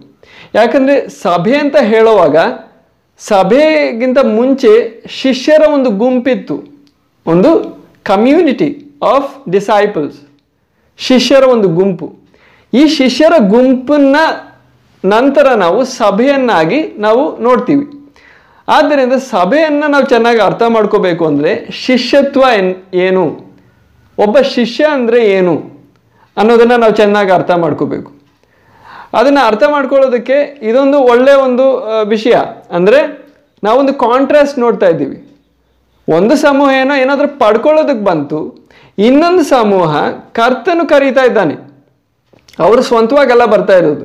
ಕರ್ತನ್ ಕರೀತಾ ಇದ್ದಾನೆ ಇರೋದನ್ನ ಬಿಟ್ಬಿಟ್ಟು ಬಾ ಅಂತ ಹೇಳ್ತಾ ಇದ್ದಾನೆ. ಅದಕ್ಕೆ ಬದಲಾಗಿ ಏನು ಸಿಗುತ್ತೆ? ಅವರೇ ಕರ್ತನೆ ಹೇಳೋದು, ನಾನು ನಿಮ್ಮನ್ನು ಮನುಷ್ಯರನ್ನು ಹಿಡಿಯೋರಾಗಿ ಮಾರ್ಪಡಿಸ್ತೀನಿ ಅಂತ. ಅದು ನಾವು ನಂತರ ಗಮನಿಸ್ತೀವಿ. ಅವರು ಏನಾದರೂ? ಅಪ್ಪೋಸ್ತಲರಾದರು ಹೌದಲ್ವಾ? ಅವರು ಸ್ಥಳಗಳಿಗೆ ಹೋಗಿ ಸುವಾರ್ತೆ ಸಾರ್ತಾ ಜನರನ್ನ ಕರ್ತನಾದ ಯೇಸು ಕರ್ತನ ಕ- ಯೇಸು ಕ್ರಿಸ್ತನ ಕಡೆಗೆ ಸೆಳೆಯೋರಾಗಿ ಮಾರ್ಪಟ್ರು. ಸೇವಕರಾಗಿ ಮಾರ್ಪಟ್ರು. ಆ ರೀತಿ ಅವ್ರು ಏನು ಮಾಡ್ತಾ ಇದ್ದಾರೆ? ಮನುಷ್ಯರನ್ನು ಹಿಡಿತಾ ಇದ್ದಾರೆ. ಇವಾಗ ನಮ್ಗೆ ಆ ವಾಕ್ಯದ ಅರ್ಥ ನಮಗೆ ಗೊತ್ತಾಗುತ್ತೆ. ಆಗ ಅದು ಒಂದು ಶಾರೀರಿಕವಾಗ ಇರೋ ವಿಷಯನ, ಆತ್ಮಿಕವಾಗಿರೋ ವಿಷಯನ. ಖಂಡಿತವಾಗ್ಲೂ ಶಾರೀರಿಕವಾಗಿರೋ ವಿಷಯ ಅಲ್ಲ. ಅವ್ರಿಗಿರೋ ಉದ್ಯೋಗ ಹೋಯ್ತು. ನಿಮಗೆ ಜ್ಞಾಪಕ ಇರುತ್ತೆ ಅಪೊಸ್ತಲರ ಕೃತಿಗಳಲ್ಲಿ ಮೂರನೇ ಅಧ್ಯಾಯದಲ್ಲಿ ಪೇತ್ರನ ಹೇಳೋದು ನಮ್ಮ ಕೈಯಲ್ಲಿ ಬೆಳ್ಳಿ ಬಂಗಾರ ಇಲ್ಲ. ಏಸು ಕರ್ತನ ಹೆಸರಿನಲ್ಲಿ ನೀನು ಎದ್ದೇಳು ಅಂತ. ಆಗ ಅವ್ರ ಜೇಬಲ್ಲಿ ಏನಿಲ್ಲ. ಬೆಳ್ಳಿ ಬಂಗಾರ ಇಲ್ಲ. ಆದರೆ ಏಸು ಕರ್ತನ ಸುವಾರ್ತೆ ಮೂಲಕ ಅನೇಕರನ್ನು ಆಕರ್ಷಿಸ್ತಾ ಇದ್ದಾರೆ. ಆಗ ಅವರ ಕೆಲಸ ಸಂಪೂರ್ಣವಾಗಿ ಮೀನಿ, ಮೀನಿನ ವಿಷಯ ಅಲ್ಲ ಈಗ. ಮನುಷ್ಯರ ವಿಷಯವಾಗಿದೆ. ಮನುಷ್ಯರಿಗೆ ಹೇಳ್ಕೊಡ್ತಾ ಇದ್ದಾರೆ. ಮನುಷ್ಯರನ್ನು ದೇವರ ರಾಜ್ಯದ ಕಡೆಗೆ ನಡೆಸ್ತಾ ಇದ್ದಾರೆ. ಮನುಷ್ಯರನ್ನ ಮಾನಸಾಂತರದ ಕಡೆಗೆ ನಡೆಸ್ತಾ ಇದ್ದಾರೆ, ನೀತಿಯ ಮಾರ್ಗದಲ್ಲಿ ನಡೆಸ್ತಾ ಇದ್ದಾರೆ, ಅದಕ್ಕಾಗಿ ಪತ್ರಿಕೆಗಳನ್ನ ಬರಿತಾ ಇದ್ದಾರೆ. ಇದು ಆಯಿತು ಅವರ ಉದ್ಯೋಗ. ಸಂಪೂರ್ಣವಾಗಿ ಶಾರೀರಿಕವಾಗಿರೋ ಉದ್ಯೋಗಗಳೆಲ್ಲ ಸಮಾಪ್ತಿ ಆಯಿತು. ಆಗ ಕರ್ತನು ಹೇಳಿದ್ದು, ನೀವು ಶಾರೀರಿಕವಾಗಿರೋ ವಿಷಯಗಳನ್ನೆಲ್ಲ ಬಿಟ್ಟು ನನ್ನ ಹಿಂದೆ ಬನ್ನಿ. ಇನ್ನೊಂದು ಕಡೆ ಆ ದೊಡ್ಡ ಜನಸಮೂಹ ನಾವು ನೋಡ್ತೀವಿ. ಆಗ ಪ್ರಿಯರೇ, ಸಭೆ ಅಂತ ಹೇಳೋದು ಈ ದೊಡ್ಡ ಜನಸಮೂಹ ಇದೆ ಅಲ್ವಾ? ಹಾ? ಇವಾಗ ಇರೋ ಟ್ರೆಂಡ್ ಏನು? ಇವಾಗಿರೋ ನಡೀತಾ ಇರೋ ವಿಷಯ ಏನು? ನಾವೆಲ್ಲ ಯೋಚಿಸೋದು ಹಲವಾರು ಅದ್ಭುತ ಕಾರ್ಯಗಳು ನಡೆದ್ರೆ ಜನರು ಚರ್ಚಿಗೆ ಬರ್ತಾರೆ. ಅವ್ರಿಗೆ ನಾವು ಯಾರಾದರೂ ರೋಗಿಗಳನ್ನ ನೋಡಿದ್ರೆ ನಮ್ಗೇನು ಅನಿಸುತ್ತೆ? ಇವ್ರಿಗೆ ಸೌಖ್ಯ ಉಂಟಾದರೆ ಇವರು ಚರ್ಚಿಗೆ ಬರ್ತಾರೆ, ಇವರು ವಿಶ್ವಾಸಿ ಆಗ್ತಾರೆ, ಅದಾದಮೇಲೆ ದೀಕ್ಷಾ ಸ್ನಾನ ಹೊಂತಾರೆ ಅಂತ. ಆ ರೀತಿಯಾಗಿ ಇದ್ದಿದ್ರೆ ಪ್ರಿಯರೇ ಕರ್ತನಾದ ಯೇಸು ಕ್ರಿಸ್ತನು ಎಷ್ಟು ದೊಡ್ಡ ಒಂದು ಸಭೆಯನ್ನು ಸ್ಥಾಪನೆ ಮಾಡ್ಬೋದಾಗಿತ್ತು. ನೀವು ನೋಡಿ ಎಂಥ ಜನರು ಬರ್ತಾ ಇದ್ದಾರೆ. ನೀವು ನಿಮ್ಮ ಬೈಬಲ್ಗಳಲ್ಲೇ ಓದ್ಬೋದು. ಮತ್ತಾಯ ನಾಲ್ಕನೇ ಅಧ್ಯಾಯ ಇಪ್ಪತ್ತ್ಮೂರರಿಂದ ಇಪ್ಪತ್ತೈದು. ಈ ವಾಕ್ಯ ಬಗ್ಗೆ ಚೆನ್ನಾಗಿ ನೀವು ಪ್ರಿಂಟ್ ಮಾಡಿ ಇಟ್ಕೊಳ್ಳಿ. ಯಾಕಂದರೆ ಇದು ಪ್ರಾರಂಭ. ಕರ್ತನು ಇನ್ನೂ ಶಿಲುಬೆಯಲ್ಲಿ ಬೆಲೆನೇ ಕೊಟ್ಟಿಲ್ಲ. ಆವಾಗಲೂ ಕೂಡ ಜನರ ಪ್ರಕೃತಿ ನೋಡಿ. ಅದ್ಭುತ ಕಾರ್ಯಗಳು ನಡೆದ್ರೆ ಏನಾಗ್ತಾರೆ? ಆಕರ್ಷಿಸಲ್ಪಡ್ತಾರೆ. ಅದಕ್ಕೆ ಯಾವೊಂದು ಸಂದೇಹನೂ ಇಲ್ಲ. ಗುಂಪು ಗುಂಪುಗಳಾಗಿ ಬರ್ತಾರೆ. ಅವರನ್ನ ಕರೆಯೋ ಅವಶ್ಯ ಇಲ್ಲ. ಅವರವರೇ ಬರ್ತಾರೆ. ಆಗ ಒಂದು ಸ್ಥಳದಿಂದ ಅಲ್ಲ ಅನೇಕ ಸ್ಥಳಗಳಲ್ಲಿ, ಇಲ್ಲಿ ನೀವು ನೋಡ್ತೀರಾ ದೆಕಾಪೊಲಿ ದೆಕಾಪೊಲಿಗೆ ಇನ್ನೂ ಕರ್ತನ ಹೋಗಲಿಲ್ಲ. ಆದರೆ ಸುದ್ದಿಯಲ್ಲಿ ತಲುಪ್ತು. ಸುದ್ದಿಯಲ್ಲಿ ತಲುಪ್ತಲೇ ಜನರು ಏನಾಗ್ತಾ ಇದ್ದಾರೆ? ಅಲ್ಲಿಂದ ಕೂಡ ಬರ್ತಾ ಇದ್ದಾರೆ. ಆಗ ನೀವು ಅಲ್ಲಿ ಹೋಗೋ ಅವಶ್ಯನೂ ಇಲ್ಲ. ನೀವು ಆ ಕೃತ್ಯಗಳು ನಡೆಸಿದ್ರೆ ಏನು ಮಾಡ್ತಾರೆ? ಜನರಿಗೆ ಆ ಸುದ್ದಿ ತಲುಪಿದ್ರೆ ದೂರ ದೂರದಿಂದ ಜನರು ಬರ್ತಾರೆ. ಆಗ ಒಂದು ದೊಡ್ಡ ಜನಸಮೂಹ ಏನು ಮಾಡ್ತಾ ಇದೆ? ಕರ್ತನ ಹಿಂದೆ ನಡೀತಾ ಇದೆ. ನಾವಾಗಿದ್ರೆ ಏನು ಮಾಡ್ತೀವಿ? ಇವ್ರನ್ನೆಲ್ಲ ಸಭೆಗೆ ಬನ್ನಿ, ಆರಾಧನೆಗೆ ಬನ್ನಿ, ಭಾನುವಾರಕ್ಕೆ ಬನ್ನಿ ಅಂತ ಹೇಳಿ ಕೂಡಿಸ್ತೀವಿ. ಅವ್ರು ಬರಲ್ವಾ? ಬರಲ್ಲ ಅಂತ ಹೇಳ್ತಾರ? ಇಲ್ಲ. ಬಂದಾದ್ಮೇಲೆ ನಾವೊಂದು ಹಾಡು ಹಾಡ್ತೀವಿ, ಒಂದು ಪ್ರಾರ್ಥನೆ ಮಾಡ್ತೀವಿ, ಒಂದು ವಾಕ್ಯ ಭಾಗದಿಂದ ಕೀರ್ತನೆಗಳಿಂದ ಒಂದು ಬೋಧನೆಯನ್ನು ನಡೆಸ್ತೀವಿ ಅಂದ್ಕೊ, ಅಂದ್ಕೊಳ್ಳಿ. ಈಗ ನೆಕ್ಸ್ಟ್ ವಾರನೂ ನೀವು ಬನ್ನಿ, ನಿಮ್ಗೆ ಒಳ್ಳೇದಾಗುತ್ತೆ ಅಂತ ಹೇಳುವಾಗ ನೆಕ್ಸ್ಟ್ ವಾರನೂ ಬರ್ತಾರೆ. ಅಂದ್ಕೊಳ್ಳಿ. ಆ ರೀತಿ ಮಾಡ್ತಾ ಮಾಡ್ತಾ ಪ್ರತಿ ವಾರನೂ ಬರ್ತಾ ಬರ್ತಾ ಇವ್ರೇನಾಗ್ಬಿಟ್ರು? ಕ್ರಿಶ್ಚಿಯನ್ಗಳಾಗ್ಬಿಟ್ರು. ನಾವು ಹೇಳೋ ಭಾಷೆಯಲ್ಲಿ ಕ್ರಿಶ್ಚಿಯನ್ಗಳು ಅಥವಾ ವಿಶ್ವಾಸಿಗಳಾಗ್ಬಿಟ್ರು. ದೀಕ್ಷಾ ಸ್ನಾನ ಹೊಂದಿ ಅಂದರೆ ಅದನ್ನು ಮಾಡ್ತಾರೆ. ಯಾಕಂದರೆ ಅವರಿಗೆ ಇಷ್ಟವಾಗಿರೋ ವಿಷಯಗಳು ನಡೀತಾ ಇವೆ. ಆದರೆ ಕರ್ತನ ರೀತಿ ಮಾಡಿದ್ನ ಸಹೋದರ ಸಹೋದರಿ ಪ್ರಿಯರೇ ಆ ರೀತಿ ಕರ್ತನ ಮಾಡಿದ್ನ? ಇಲ್ಲಿಂದ ಪ್ರಾರಂಭಿಸೋಣ. ಅಪುಸ್ತಲರ ಕೃತಿಗಳನ್ನು ನಂತರ ಹೋಗೋಣ. ಇಲ್ಲಿಂದ ನಾವು ಪ್ರಾರಂಭಿಸೋಣ. ಇವತ್ತು ಸಮಯ ಮುಕ್ತಾಯವಾಗ್ತಾ ಇದೆ. ಆದರೆ ಇಲ್ಲಿಂದ ನಾವು ಪ್ರಾರಂಭಿಸೋಣ. ಚಿಕ್ಕ ಚಿಕ್ಕ ವಿಷಯದಿಂದ, ಕೂಲಂಕುಷವಾಗಿ ನಾವು ನೋಡೋಣ. ಕರ್ತನ ವ್ಯವಹಾರ ಎಂಥದ್ದು ಈ ರೀತಿ ದೊಡ್ಡ ಜನಸಮೂಹಗಳು ಬರೋವಾಗ ಕರ್ತನ ಏನು ಮಾಡ್ದ? ಅವರನ್ನೆಲ್ಲರನ್ನು ಶಿಷ್ಯರನ್ನಾಗಿ ಮಾಡಿದ್ನ? ಓಕೆ ನೀವೆಲ್ಲರೂ ನನ್ನ ಜನರು, ಇವತ್ತಿಂದ ನೀವು ಈ ರೀತಿ ನಡಿಬೇಕು, ಬನ್ನಿ. ಅಲ್ಲ, ಅವರು ಬಂದರು, ಬೋಧನೆ ಕೇಳಿದ್ರು, ತಮ್ಮ ತಮ್ಮ ಮನೆಗಳಿಗೆ ಮರಳಿ ಹೋದರು. ಕರ್ತನ ಅವರನ್ನು ಅಡ್ಡಿ ಮಾಡಲಿಲ್ಲ. ಅವರು ಸ್ವಂತವಾಗಿ ಬಂದರು, ಸ್ವಂತವಾಗಿ ಹೋದರು. ಏನು ನೋಡಬೇಕು ಅದನ್ನು ನೋಡಿದ್ರು, ಹೋದರು. ಆದರೆ ಕರ್ತನು ಬರೀ ಅದ್ಭುತ ಕಾರ್ಯಗಳನ್ನೆಲ್ಲ ಮಾಡ್ತಾ ಇದ್ದಿದ್ದು. ಅದ್ರ ಜೊತೆ ನಾವು ಓದಿದ್ವಿ, ದೇವರ ರಾಜ್ಯದ ಬೋಧನೆ ನಡೆಸ್ತಾ ಇದ್ದ. ಈ ದೇವರ ರಾಜ್ಯದ ಬೋಧನೆ ಬಗ್ಗೆ ನಾವು ನಂತರ ಬರೋ ವಾರ ನಾವು ಗಮನಿಸೋಣ. ಅಂದರೆ ಈ ಬೋಧನೆಗಳಲ್ಲಿ ಏನಿತ್ತು ಅಂತ? ಅದರಲ್ಲ ಹಲವಾರು ಸಿದ್ಧಾಂತಗಳಿತ್ತು. ಹಲವಾರು ಉಪದೇಶಗಳು. ಅದರಲ್ಲಿ ಸಭೆ ಹೇಗೆ ನಡಿಬೇಕು? ವಿಶ್ವಾಸಿಗಳಾಗಿರೋ ನಾವು ಹೇಗೆ ನಡಿಬೇಕು ಆಗಿರೋ ಸಿದ್ಧಾಂತಗಳು. ಈಗ ಆ ಸಿದ್ಧಾಂತಗಳಲ್ಲಿ ನೀವು ಈ ರೀತಿ ಮಾಡಿದ್ರೆ, ಈ ರೀತಿ ಪ್ರಾರ್ಥನೆ ಮಾಡಿದ್ರೆ ನಿಮಗೆ ಸೌಖ್ಯ ಉಂಟಾಗುತ್ತೆ. ನಿಮಗೆ ಕೆಲಸ ಸಿಗುತ್ತೆ, ನಿಮಗೆ ಹಣ ಸಿಗುತ್ತೆ. ಅದೆಲ್ಲ ವಿಷಯ. ಹೌದು, ಕರ್ತನು ಅವರಿಗೆ ಸೌಖ್ಯ ಉಂಟು ಮಾಡ್ದ. ಹಾಂ ಪಾರ್ಶ್ವವಾಯು ರೋಗ ಆದರೆ ಅದಕ್ಕೂ ಸೌಖ್ಯ ಉಂಟು ಮಾಡ್ದ ಕುಷ್ಠರೋಗಕ್ಕೆ ಸೌಖ್ಯ ಉಂಟು ಮಾಡ್ದ. ಆದರೆ ಬೋಧನೆಗಳೇನು? ಬೋಧನೆಗಳು ಸೌಖ್ಯದ ಬಗ್ಗೆ ಅಲ್ಲ. ನಿಮ್ಮ ಶರೀರಕ್ಕೆ ಏನು ಸಿಗುತ್ತೆ ಅದಲ್ಲ. ಬೋಧನೆ ಬೇರೆ, ಆತನ ಕೃತ್ಯಗಳು ಬೇರೆ. ಹಾಗೆ ನಾವು ಅರ್ಥ ಮಾಡ್ಕೋಬೇಕಾಗಿರೋದು ಕರ್ತನಿಗೆ ಕನಿಕರ ಉಂಟಾಯಿತು ಜನರ ಅವಸ್ಥೆ ನೋಡುವಾಗ. ಜನರು ರೋಗದಲ್ಲಾಗಿದ್ದಾರೆ, ಕಷ್ಟದಲ್ಲಾಗಿದ್ದಾರೆ. ತನ್ನ ದಯೆಯಿಂದ ಕನಿಕರದಿಂದ ಏನು ಮಾಡ್ದ? ಸೌಖ್ಯ ಪಡಿಸ್ದ. ಅದಲ್ಲದೆ ಇವರ ಗಮನ ಸೆಳಿಬೇಕಾಗಿತ್ತು. ಇವರಿಗೆ ಬೋಧನೆ ಕೊಡೋದಕ್ಕಾಗಿ ಅವರ ಗಮನ ಸೆಳೆಯೋದಕ್ಕಾಗಿ ಈ- ಕಾರ್ಯಗಳನ್ನೆಲ್ಲ ಮಾಡ್ದ. ಹಳ್ಳಿಗಳಲ್ಲಿ ನೀವು ನೋಡಿರ್ತೀರ, ಏನಾದರೂ ಒಂದು ದೊಡ್ಡ ಪ್ರಕಟಣೆ ಮಾಡೋದಕ್ಕೆ ಅವ್ರು ಮೊದಲೇನು ಮಾಡ್ತಾರೆ? ಡ್ರಮ್ ಬಾರಿಸ್ತಾರೆ. ಡ್ರಮ್ ಬಾರಿಸಿ ಬಾರಿಸಿ ಎಲ್ಲರೂ ಜೊತೆಗೂಡಿದ ನಂತರ ಒಂದು ಆದೇಶ, ರಾಜನಿಂದ ಏನಾದರೂ ಆದೇಶ ಇದ್ದರೆ ಅದನ್ನು ಅನೌನ್ಸ್ ಮಾಡ್ತಾರೆ. ಅದೇ ರೀತಿ ಈ ಅದ್ಭುತ ಕಾರ್ಯಗಳನ್ನೆಲ್ಲ ಜನರ ಗಮನವನ್ನು ಸೆಳೆಯೋದಕ್ಕಾಗಿತ್ತು. ಅಲ್ಲದೆ ಜನರೇ, ನಿಮ್ಮೆಲ್ಲರ ಜೀವನದಲ್ಲಿರೋ ಎಲ್ಲ ರೋಗನೂ ನಾನು ನೀಗಿಸ್ತೀನಿ, ನೀವು ಬನ್ನಿ ನನ್ನ ಜೊತೆ ಬಂದರೆ ನಿಮಗೆ ಆರಾಮು, ಸುಖ, ಶಾಂತಿ ಸಿಗುತ್ತೆ, ನೀವು ಅದಕ್ಕಾಗಿ ಬನ್ನಿ ಅಂತ ಅಲ್ಲ ಆಹ್ವಾನ. ಅವರ ಗಮನ ಸೆಳೆದ ನಂತರ, ಅವರು ಬಂದ ನಂತರ ಕರ್ತನು ತನ್ನ ಬೋಧನೆಯನ್ನು ಪ್ರಾರಂಭಿಸೋದು, ನಾವು ಈ ಐದನೇ ಅಧ್ಯಾಯದಿಂದನೇ ನಾವು ಗಮನಿಸ್ಬೋದು ಈ ಐದು, ಆರು, ಏಳನೇ ಅಧ್ಯಾಯಗಳಲ್ಲಿ ನೀವು ಗಮನಿಸಿ, ಇವತ್ತು ನಡೆಯೋ ಬೋಧನೆಗಳ ರೀತಿ ಏನಾದರೂ ಒಂದು, ಆ ಬಣ್ಣ ಆದರೂ ಇದೆಯಾ, ಆ ರೀತಿಯಾದ ಒಂದು ಮುಸ್ಕಾದರೂ ಇದೆಯಾ ಅಂತ ನೀವು ಗಮನಿಸಿ. ನಿಮ್ಗೆ ಇದು ಸಿಗುತ್ತೆ, ಅದು ಸಿಗುತ್ತೆ, ನೀವು ಈ ರೀತಿ ಈ ರೀತಿ ಪ್ರಾರ್ಥನೆ ಮಾಡಿದ್ರೆ ನಿಮ್ಗೆ ಅದು ಸಿಗುತ್ತೆ, ಆ ರೀತಿಯಾದ ಏನೂ ಅಲ್ಲ. ನಮ್ಮ ಜೀವನದ ಶೈಲಿ ಎಂಥದ್ದಾಗಿರ್ಬೇಕು? ಹಾ ನಾವು ಈ ಲೋಕದಲ್ಲಿ ಜೀವಿಸ್ತಾ ಇದ್ದೀವಿ. ಕರ್ತನ ಜನರಾಗಿದ್ದೀವಲ್ವಾ? ಆಗ ಕರ್ತನಾದ ಜನರಾಗಿರೋ ನಮಗೆ ಒಂದು ಸ್ಟ್ಯಾಂಡರ್ಡ್ ಇದೆ. ಈ ಲೋಕದ ಜನರ ಥರ ನಾವು ನಡೆಯೋಕೆ ಆಗಲ್ಲ. ಆಗ ಈ ಲೋಕದ ಜನರ ಮಧ್ಯೆ ನೀವು ಜೀವಿಸುವಾಗ ನಿಮ್ಮ ಸ್ಟ್ಯಾಂಡರ್ಡು ಈ ರೀತಿ ಆಗಿರಬೇಕು. ಈ ರೀತಿ ಆಗಿರಬೇಕು. ನಿಮಗೂ ಅವ್ರಿಗೂ ಒಂದು ವ್ಯತ್ಯಾಸ ಇರಬೇಕು.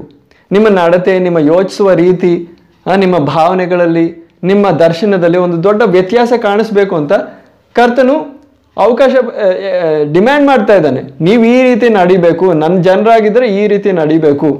ಇಲ್ಲದೆ ನನ್ನ ಸುಮ್ಮನೆ ಕರ್ತನು ಕರ್ತನು ಅಂತ ಕರೆದು ಏನು ಪ್ರಯೋಜನ ಇಲ್ಲ. ನಾನು ಹೇಳೋ ಮಾತನ್ನು ನೀವು ಮಾಡಬೇಕು. ನಾನು ಹೇಳೋದನ್ನು ಮಾಡಿದ್ರೇ ಪ್ರಯೋಜನ. ಆವಾಗ ಮಾತ್ರ ನೀವು ಸ್ವರ್ಗ ರಾಜ್ಯವನ್ನು ಪ್ರವೇಶಿಸೋದಕ್ಕೆ ಸಾಧ್ಯ. ಆದರೆ ಇವಾಗ ನಡೀತಾ ಇರೋದೇನು ಪ್ರಿಯರೇ? ಯಾರಾದರೂ ಚರ್ಚೆಗೆ ಬಂದರೆ ಸಾಕು ಅಂತ ಕಾದಿದ್ದೀವಿ ನಾವು. ಆ ರೀತಿ ಸಂಖ್ಯೆಯಲ್ಲಿ ನಾವು ಹೆಚ್ಚುತ್ತಾ ಇದ್ದೀವಿ. ನಮಗೆ ಹೆಸರಿಗೆ ಒಂದು ಕ್ರಿಶ್ಚಿಯನ್ ಅಂತ ಹೆಸರು ಸಿಗೋದೇನು ದೊಡ್ಡ ವಿಷಯ ಅಲ್ಲ. ಇವತ್ತು ಲೋಕ ಕ್ರಿಶ್ಚಿಯನ್ ಅಂತ ಯಾರನ್ನು ಕರೆಯೋದು? ಯಾರನ್ನು ಕರೆಯೋದು? ಒಂದು ಒಂದು ಕ್ರಿಶ್ಚಿಯನ್ ಹೆಸರಿದ್ರೆ ಸಾಕು, ಜಾನ್. ಒಂದು ಕ್ರಾಸ್ ಹಾಕೊಂಡ್ರೆ ನಾವು ಒಂದು ಚರ್ಚ್ಗೆ ಹೋದರೆ ಒಂದು ಕ್ಯಾಂಡಲ್ ಹಚ್ಚಿದ್ರೆ ಸಾಕು. ಎಲ್ಲರೂ ಕ್ರಿಶ್ಚಿಯನ್ ಅಂತ ಕರೀತಾರೆ. ಅದರಿಂದ ಪ್ರಯೋಜನ ಏನು? ಆದರೆ ಕ್ರಿಶ್ಚಿಯನ್ ಅನ್ನೋ ಆ ಪದದ ಅರ್ಥ ಏನು? ಕ್ರಿಸ್ತನ ಹಿಂಬಾಲಿಸುವವನು, ಕ್ರಿಸ್ತನಿಗೆ ಸೇರಿರುವಂಥವನು ಕ್ರಿಸ್ತನ ಜನರಲ್ಲಿ ಸೇರಿರುವಂಥವನು. ಆಗ ಕ್ರಿಸ್ತನ ಜನರು ಯಾರು? ಕ್ರಿಸ್ತನ ಸಭೆ ಯಾರು ಅಂತ ನಾವು ಅಧ್ಯಯನ ಮಾಡ್ತಾ ಮಾಡ್ತಾ ಆಳವಾಗಿ ಹೋಗಿ ನೋಡಿದ್ರೆ ನಮ್ಗೇನು ಸಿಗುತ್ತೆ? ಈ ಪುನಾದಿ ಸಿಗುತ್ತೆ ಪ್ರಿಯರೇ. ಕ್ರಿಸ್ತನ ಶಿಷ್ಯರು ಎಂಥವರಾಗಿದ್ರು? ಅವರಿಗೆ ಇದ್ದ ಉದ್ಯೋಗವನ್ನು ನೀವು ಬಿಟ್ಟು ನನ್ನ ಹಿಂದೆ ಬನ್ನಿ ಅಂತ ಕರ್ತನೆ ಹೇಳಿದ್ದು. ಆಗ ಇವರು ಬೇರೆ ಯಾವ ಶಾರೀರಿಕವಾಗಿರೋ ಆಕರ್ಷಣೆ ಇಲ್ಲದೆ ಕರ್ತನ ಹತ್ರ ಬರ್ತಾ ಇದ್ದಾರೆ. ಹೌದು, ಅವರು ಅದ್ಭುತ ಕಾರ್ಯಗಳು ನೋಡಿದ್ರು. ಆದರೆ ಆ ಅದ್ಭುತ ಕಾರ್ಯಗಳು ನೋಡಲ್ಲ ಇವರು ಬಂದಿದ್ದು. ಅವರು ಬೇರೆ ಒಂದು ಉದ್ದೇಶಕ್ಕಾಗಿ ಬರ್ತಾ ಇದ್ದಾರೆ, ಆತ್ಮೀಕವಾದ ಒಂದು ಉದ್ದೇಶಕ್ಕಾಗಿ. ಈ ಶಿಷ್ಯರ ಗುಂಪು ಚಿಕ್ಕದಾಗಿತ್ತು. ನಾಲ್ಕು ಶಿಷ್ಯರು, ಅದರ ನಂತರ ಹನ್ನೆರಡು ಶಿಷ್ಯರು ಅದರ ನಂತರ ಎಪ್ಪತ್ತು ಶಿಷ್ಯರನ್ನು ನಾವು ನೋಡ್ತೀವಿ. ಅದ ನಂತರ ಬರೋ ವಾರ ನಾವು ಗಮನಿಸೋಣ. ಒಂದು ಕಾಲ ಬಂತು ಕಠಿಣವಾಗಿ ಉಪದೇಶ ಕೊಡುವಾಗ ಹಲವಾರು ಶಿಷ್ಯರು ಕರ್ತನನ್ನ ಹಿಂಬಾಲಿಸೋದನ್ನ ಬಿಟ್ಬಿಟ್ರು. ಆ ರೀತಿ ಶಿಷ್ಯರು ಇದ್ರೂ ಕೂಡ ಕೆಲವರು ಆ ಹಾದಿನ ಬಿಟ್ಟು ಹೋದ್ರು. ಕರ್ತನ ಅವ್ರ ಹಿಂದೆ ಹೋಗ್ಲಿಲ್ಲ. ಏನಕ್ಕೆ ಹೋಗ್ತಾ ಇದ್ದೀರಾ? ಮೇ ಏನಕ್ಕೆ ಹೋಗ್ತಾ ಇದ್ದೀರಾ ಅಂತ ಹಿಂದೆ ಹೋಗ್ಲಿಲ್ಲ. ಅದಕ್ಕೆ ಬದಲಾಗಿ ಕರ್ತನ ಹೇಳಿದ್ದು, ಈ ಹನ್ನೆರಡು ಶಿಷ್ಯರಿಗೂ ಹೇಳಿದ್ರು, ನೀವು ಬೇಕಂದ್ರೆ ಹೋಗ್ಬೋದು, ನೀವು ಬೇಕಂದ್ರೆ ಹೋಗ್ಬೋದು. ಕರ್ತನ್ ಈ ರೀತಿ ಯೋಚಿಸ್ಲಿಲ್ಲ. ಎಷ್ಟು ನಾನು ಪರಿಶ್ರಮ ಪಟ್ಟಿದ್ದೀನಿ, ಇವ್ರಿಗೋಸ್ಕರ ಎಷ್ಟು ಟ್ರೈನಿಂಗ್ ಕೊಟ್ಟಿದ್ದೀನಿ ಹಾಂ ಇವ್ರಿಗೆಲ್ಲ ಎಷ್ಟೆಲ್ಲ ಹೇಳ್ಕೊಟ್ಟಿದ್ದೀನಿ, ಇವರು ಹೋದ್ರೆ ಎಷ್ಟು ವೇಸ್ಟ್ ಆಗುತ್ತೆ ಇವ್ರನ್ನ ಹೇಗಾದ್ರೂ ಇರಿಸ್ಬೇಕು ಅಂತ ಪ್ರಯತ್ನ ಪಡಲಿಲ್ಲ. ಆಗ ಕರ್ತನ ಮನೋಭಾವ, ಆತನ ಸ್ಟ್ಯಾಂಡರ್ಡ್ ಎಂಥದ್ದು ಅಂತ ನಾವು ಅರ್ಥ ಮಾಡ್ಕೋಬೇಕು ಪ್ರಿಯರೇ. ಆವಾಗ ಮಾತ್ರವೇ ಕರ್ತನ ನಾನು ನನ್ನ ಸಭೆಯನ್ನು ಕಟ್ಟುತ್ತೇನೆ ಅನ್ನೋ ಆ ಸಭೆಯಲ್ಲಿ ನಾವು ನಿಜವಾಗ್ಲೂ ಒಂದು ಭಾಗ ಆಗೋದಕ್ಕೆ ಸಾಧ್ಯ. ಇಲ್ಲದೆ ನಾವು ಚರ್ಚಿಗೂ ಹೋಗ್ತಾ, ಹೋಗ್ಬೋದು. ಆದರೆ ಈ ಒಂದು ಗುಂಪಿನಲ್ಲಿ ಒಬ್ಬನಾಗೋದು ಒಂದು ದೊಡ್ಡ ಸೌಭಾಗ್ಯ ಪ್ರಿಯರೇ. ಒಂದು ದೊಡ್ಡ ಸೌಭಾಗ್ಯ, ಚಿಕ್ಕ ಸೌಭಾಗ್ಯ ಅಲ್ಲ. ಇವರು ಬೆಸ್ತರಾಗಿದ್ದರು ನೋಡಿ. ಆದರೆ ಆ ಸಮಯದ ಸಾಮ್ರಾಜ್ಯವನ್ನೇ ಅಲಗಾಡಿಸ್ಬಿಟ್ರು. ಬೆಸ್ತರಾಗಿದ್ರು. ಆದರೆ ಕರ್ತನ ಜೊತೆ ಇದ್ದು ಇದ್ದು ಅವ್ರು ಏನಾದರೂ? ಈ ಲೋಕವೇ ಅವರನ್ನು ನೋಡಿ ನಡುಗ್ತಾ ಇತ್ತು ಭಯ ಪಡ್ತಾ ಇತ್ತು. ಆ ರೀತಿ ಇವತ್ತು ಕೂಡ ಸಾಧ್ಯ ಇದೆ. ಯಾಕಂದರೆ ದೇವರು ಮಾರ್ಪಟ್ಟಿಲ್ಲ, ತನ್ನ ವಾಕ್ಯ ಮಾರ್ಪಟ್ಟಿಲ್ಲ, ಅವರನ್ನು ನಡೆಸಿದ ಪವಿತ್ರಾತ್ಮನ ಮಾರ್ಪಟ್ಟಿಲ್ಲ. ಅದೇ ವಾಕ್ಯ ನಮ್ಮ ಕೈಯಲ್ಲೂ ಇದೆ. ಆದರೆ ಪ್ರಿಯರೇ, ಒಂದೇ ವಿಷಯ. ನಾವು ಹಾದಿಯಿಂದ ತಪ್ಪು ಹೋಗಿದ್ದೀವಿ. ಹಾದಿಯಿಂದ ತಪ್ಪು ಹೋಗಿದ್ದೀವಿ. ಆ ಹಾದಿಗೆ ನಾವು ಮರುಳಿ ಬರಬೇಕು. ಆಗ ಮರುಳಿ ಬರಬೇಕು ಅಂತ ಹೇಳುವಾಗ ನಾವೆಲ್ಲರೂ ಒಂದೇ ಸಾರಿ ಮರುಳಿ ಬರಲ್ಲ, ಒಬ್ಬೊಬ್ಬರಾಗಿ. ಸಭೆಯಲ್ಲಿ ನಾವು ಒಬ್ಬೊಬ್ಬರು ಒಬ್ಬೊಬ್ರಿಗೂ ಪಾಲಿದೆ. ನಾವು ಒಬ್ಬೊಬ್ಬರಲ್ಲೂ ದೇವರ ಕಾರ್ಯ ಪ್ರಾರಂಭ ಆಗಬೇಕು. ಒಂದು ಜ್ಞಾನೋದಯ ಉಂಟಾಗಬೇಕು. ದೇವರೇ, ನಾನು ನಡೀತಾ ಇರೋ ರೀತಿ ಸರಿಯಲ್ಲ. ನಿನ್ನ ವಾಕ್ಯ ಏನು ಹೇಳ್ತಾ ಇದೆ? ನನ್ನ ನಡತೆ ಏನು, ಏನಾಗಿದೆ? ಎಷ್ಟೋ ಸಾರಿ ನಾನು ನನ್ನ ತಾತ್ಪರ್ಯಕ್ಕಾಗಿ, ನನಗೆ ಸಮಸ್ಯೆಗಳಿಗೆ ಇರೋ ಪರಿಹಾರಕ್ಕಾಗಿ ನಾನು ದೇವರ ವಾಕ್ಯವನ್ನು ನಾನು ಓದ್ತಾ ಇದ್ದೀನಿ, ನಾನು ಅಧ್ಯಯನ ಮಾಡ್ತೀನಿ. ಆದ್ದರಿಂದ ಈ ಮಾದರಿಯನ್ನು ನಾನು ಗಮನಿಸಲಿಲ್ಲ. ಆದರೆ ಕರ್ತನೆ, ನಾನು ಇವಾಗ ನಿನ್ನ ಸಭೆಗೋಸ್ಕರ ಕೊಟ್ಟಿರೋ ಆ ಮಾದರಿಯನ್ನು ಗಮನಿಸುವಾಗ, ನಾನು ನನ್ನ ಜೊತೆ ಇರುವ ವಿಶ್ವಾಸಿಗಳು ಎಷ್ಟು ದೂರವಾಗ್ತಾ, ದೂರ ಆಗಿದ್ದಾರೆ ಅಂತ ನಾನು ಗಮನಿಸ್ತಾ ಇದ್ದೀನಿ. ಕರ್ತನೆ, ಆ ಹಳೆ ಮಾರ್ಗಕ್ಕೆ ನಾನು ಮರಳಿ ಬರ್ತಾ ಇದ್ದೀನಿ. ಆಗ ಪ್ರಿಯರೇ, ನಾನು ಮುಕ್ತಾಯಗೊಳಿಸೋಕ್ಕಿಂತ ಮುಂಚೆ ಒಂದೇ ಮಾತು ಹೇಳೋದು. ಕರ್ತನನ್ನು ನಾವು ಹಿಂಬಾಲಿಸೋದು, ಏನಾದರೂ ಪಡೆಯೋದಕ್ಕಾಗಿದ್ದರೆ ನಾವು ಸರಿಯಾದ ಶಿಷ್ಯರಲ್ಲ. ನಾವು ಶಿಷ್ಯರಲ್ಲ. ಕರ್ತನು ಹೇಳೋದು, ಇರೋದನ್ನೆಲ್ಲ ಬಿಟ್ಟುಬಿಟ್ಟು ಬಿಟ್ಟು ಬಾ. ಅಂದರೆ ನೀವೆಲ್ಲ ಬಿಟ್ಟು ಬಿಟ್ಟು ಬನ್ನಿ ಅಂತ ಅಲ್ಲ ನಾನು ಹೇಳ್ತಾ ಇರೋದು. ಕರ್ತನ ಕೈಗಳಲ್ಲಿ ಎಲ್ಲವನ್ನು ಅರ್ಪಣೆ ಮಾಡೋದಕ್ಕೆ ಸಿದ್ಧವಾಗಿರಬೇಕು. ಎಲ್ಲವನ್ನು. ಕರ್ತನೆ, ನನ್ನ ಉದ್ಯೋಗ ಆಗಿರಲಿ, ನನ್ನ ಆರೋಗ್ಯ ಆಗಿರಲಿ, ಅದೆಲ್ಲ ನಿನ್ನ ಕರೆಗಳಲ್ಲಿ. ನಿನ್ನ ಚಿತ್ತ ನನ್ನ ಜೀವನದಲ್ಲಿ ನೆರವೇರಲಿ. ನನಗೆ ಯಾವೊಂದು ಷರತ್ತು ಇಲ್ಲ, ನನಗೆ ಯಾವೊಂದು ಸ್ವಂತವಾದ ಯೋಜನೆ ಇಲ್ಲ. ನಿನ್ನ ಯೋಜನೆ ನನ್ನ ಜೀವನದಲ್ಲಿ ನೆರವೇರೋದ್ರಲ್ಲೇ ನನ್ನ ತೃಪ್ತಿ, ನನ್ನ ಸಂತೋಷ. ಸಂಪೂರ್ಣವಾದ ಒಂದು ಸಮರ್ಪಣೆ ಈ ರೀತಿ. ನೀನೇ ನನ್ನ ಒಡೆಯನು. ನೀ ನನ್ನನ್ನು ನಡೆಸು. ಈ ರೀತಿ ಆದರೆ ಮಾತ್ರವೇ ನಾವು ಶಿಷ್ಯತ್ವದಲ್ಲಿ ನಾವು ಹೆಜ್ಜೆ ಇಡೋದಕ್ಕೆ ಸಾಧ್ಯ. ಆಗ ಒಂದು ಮಾತು ನಾವು ಪ್ರಾರ್ಥಿಸೋಣ. ಹಾಲೆಲೂಯ. ಅಪ್ಪ, ನಮ್ಮ ಸ್ವರ್ಗೀಯ ತಂದೆಯೇ, ನಿನ್ನ ವಾಕ್ಯಕ್ಕಾಗಿ ನಾವು ಸ್ತೋತ್ರ ಮಾಡುತ್ತೇವೆ. ಈ ದಿನಕ್ಕಾಗಿ ಸ್ತೋತ್ರ. ತಂದೆಯೇ, ನಿನ್ನ ವಾಕ್ಯದ ಮೂಲಕ ನಿನ್ನ ಸಭೆಯ ಪ್ರಾರಂಭವನ್ನು ನಾವು ಗಮನಿಸ್ತಾ ಇದ್ದೀವಿ.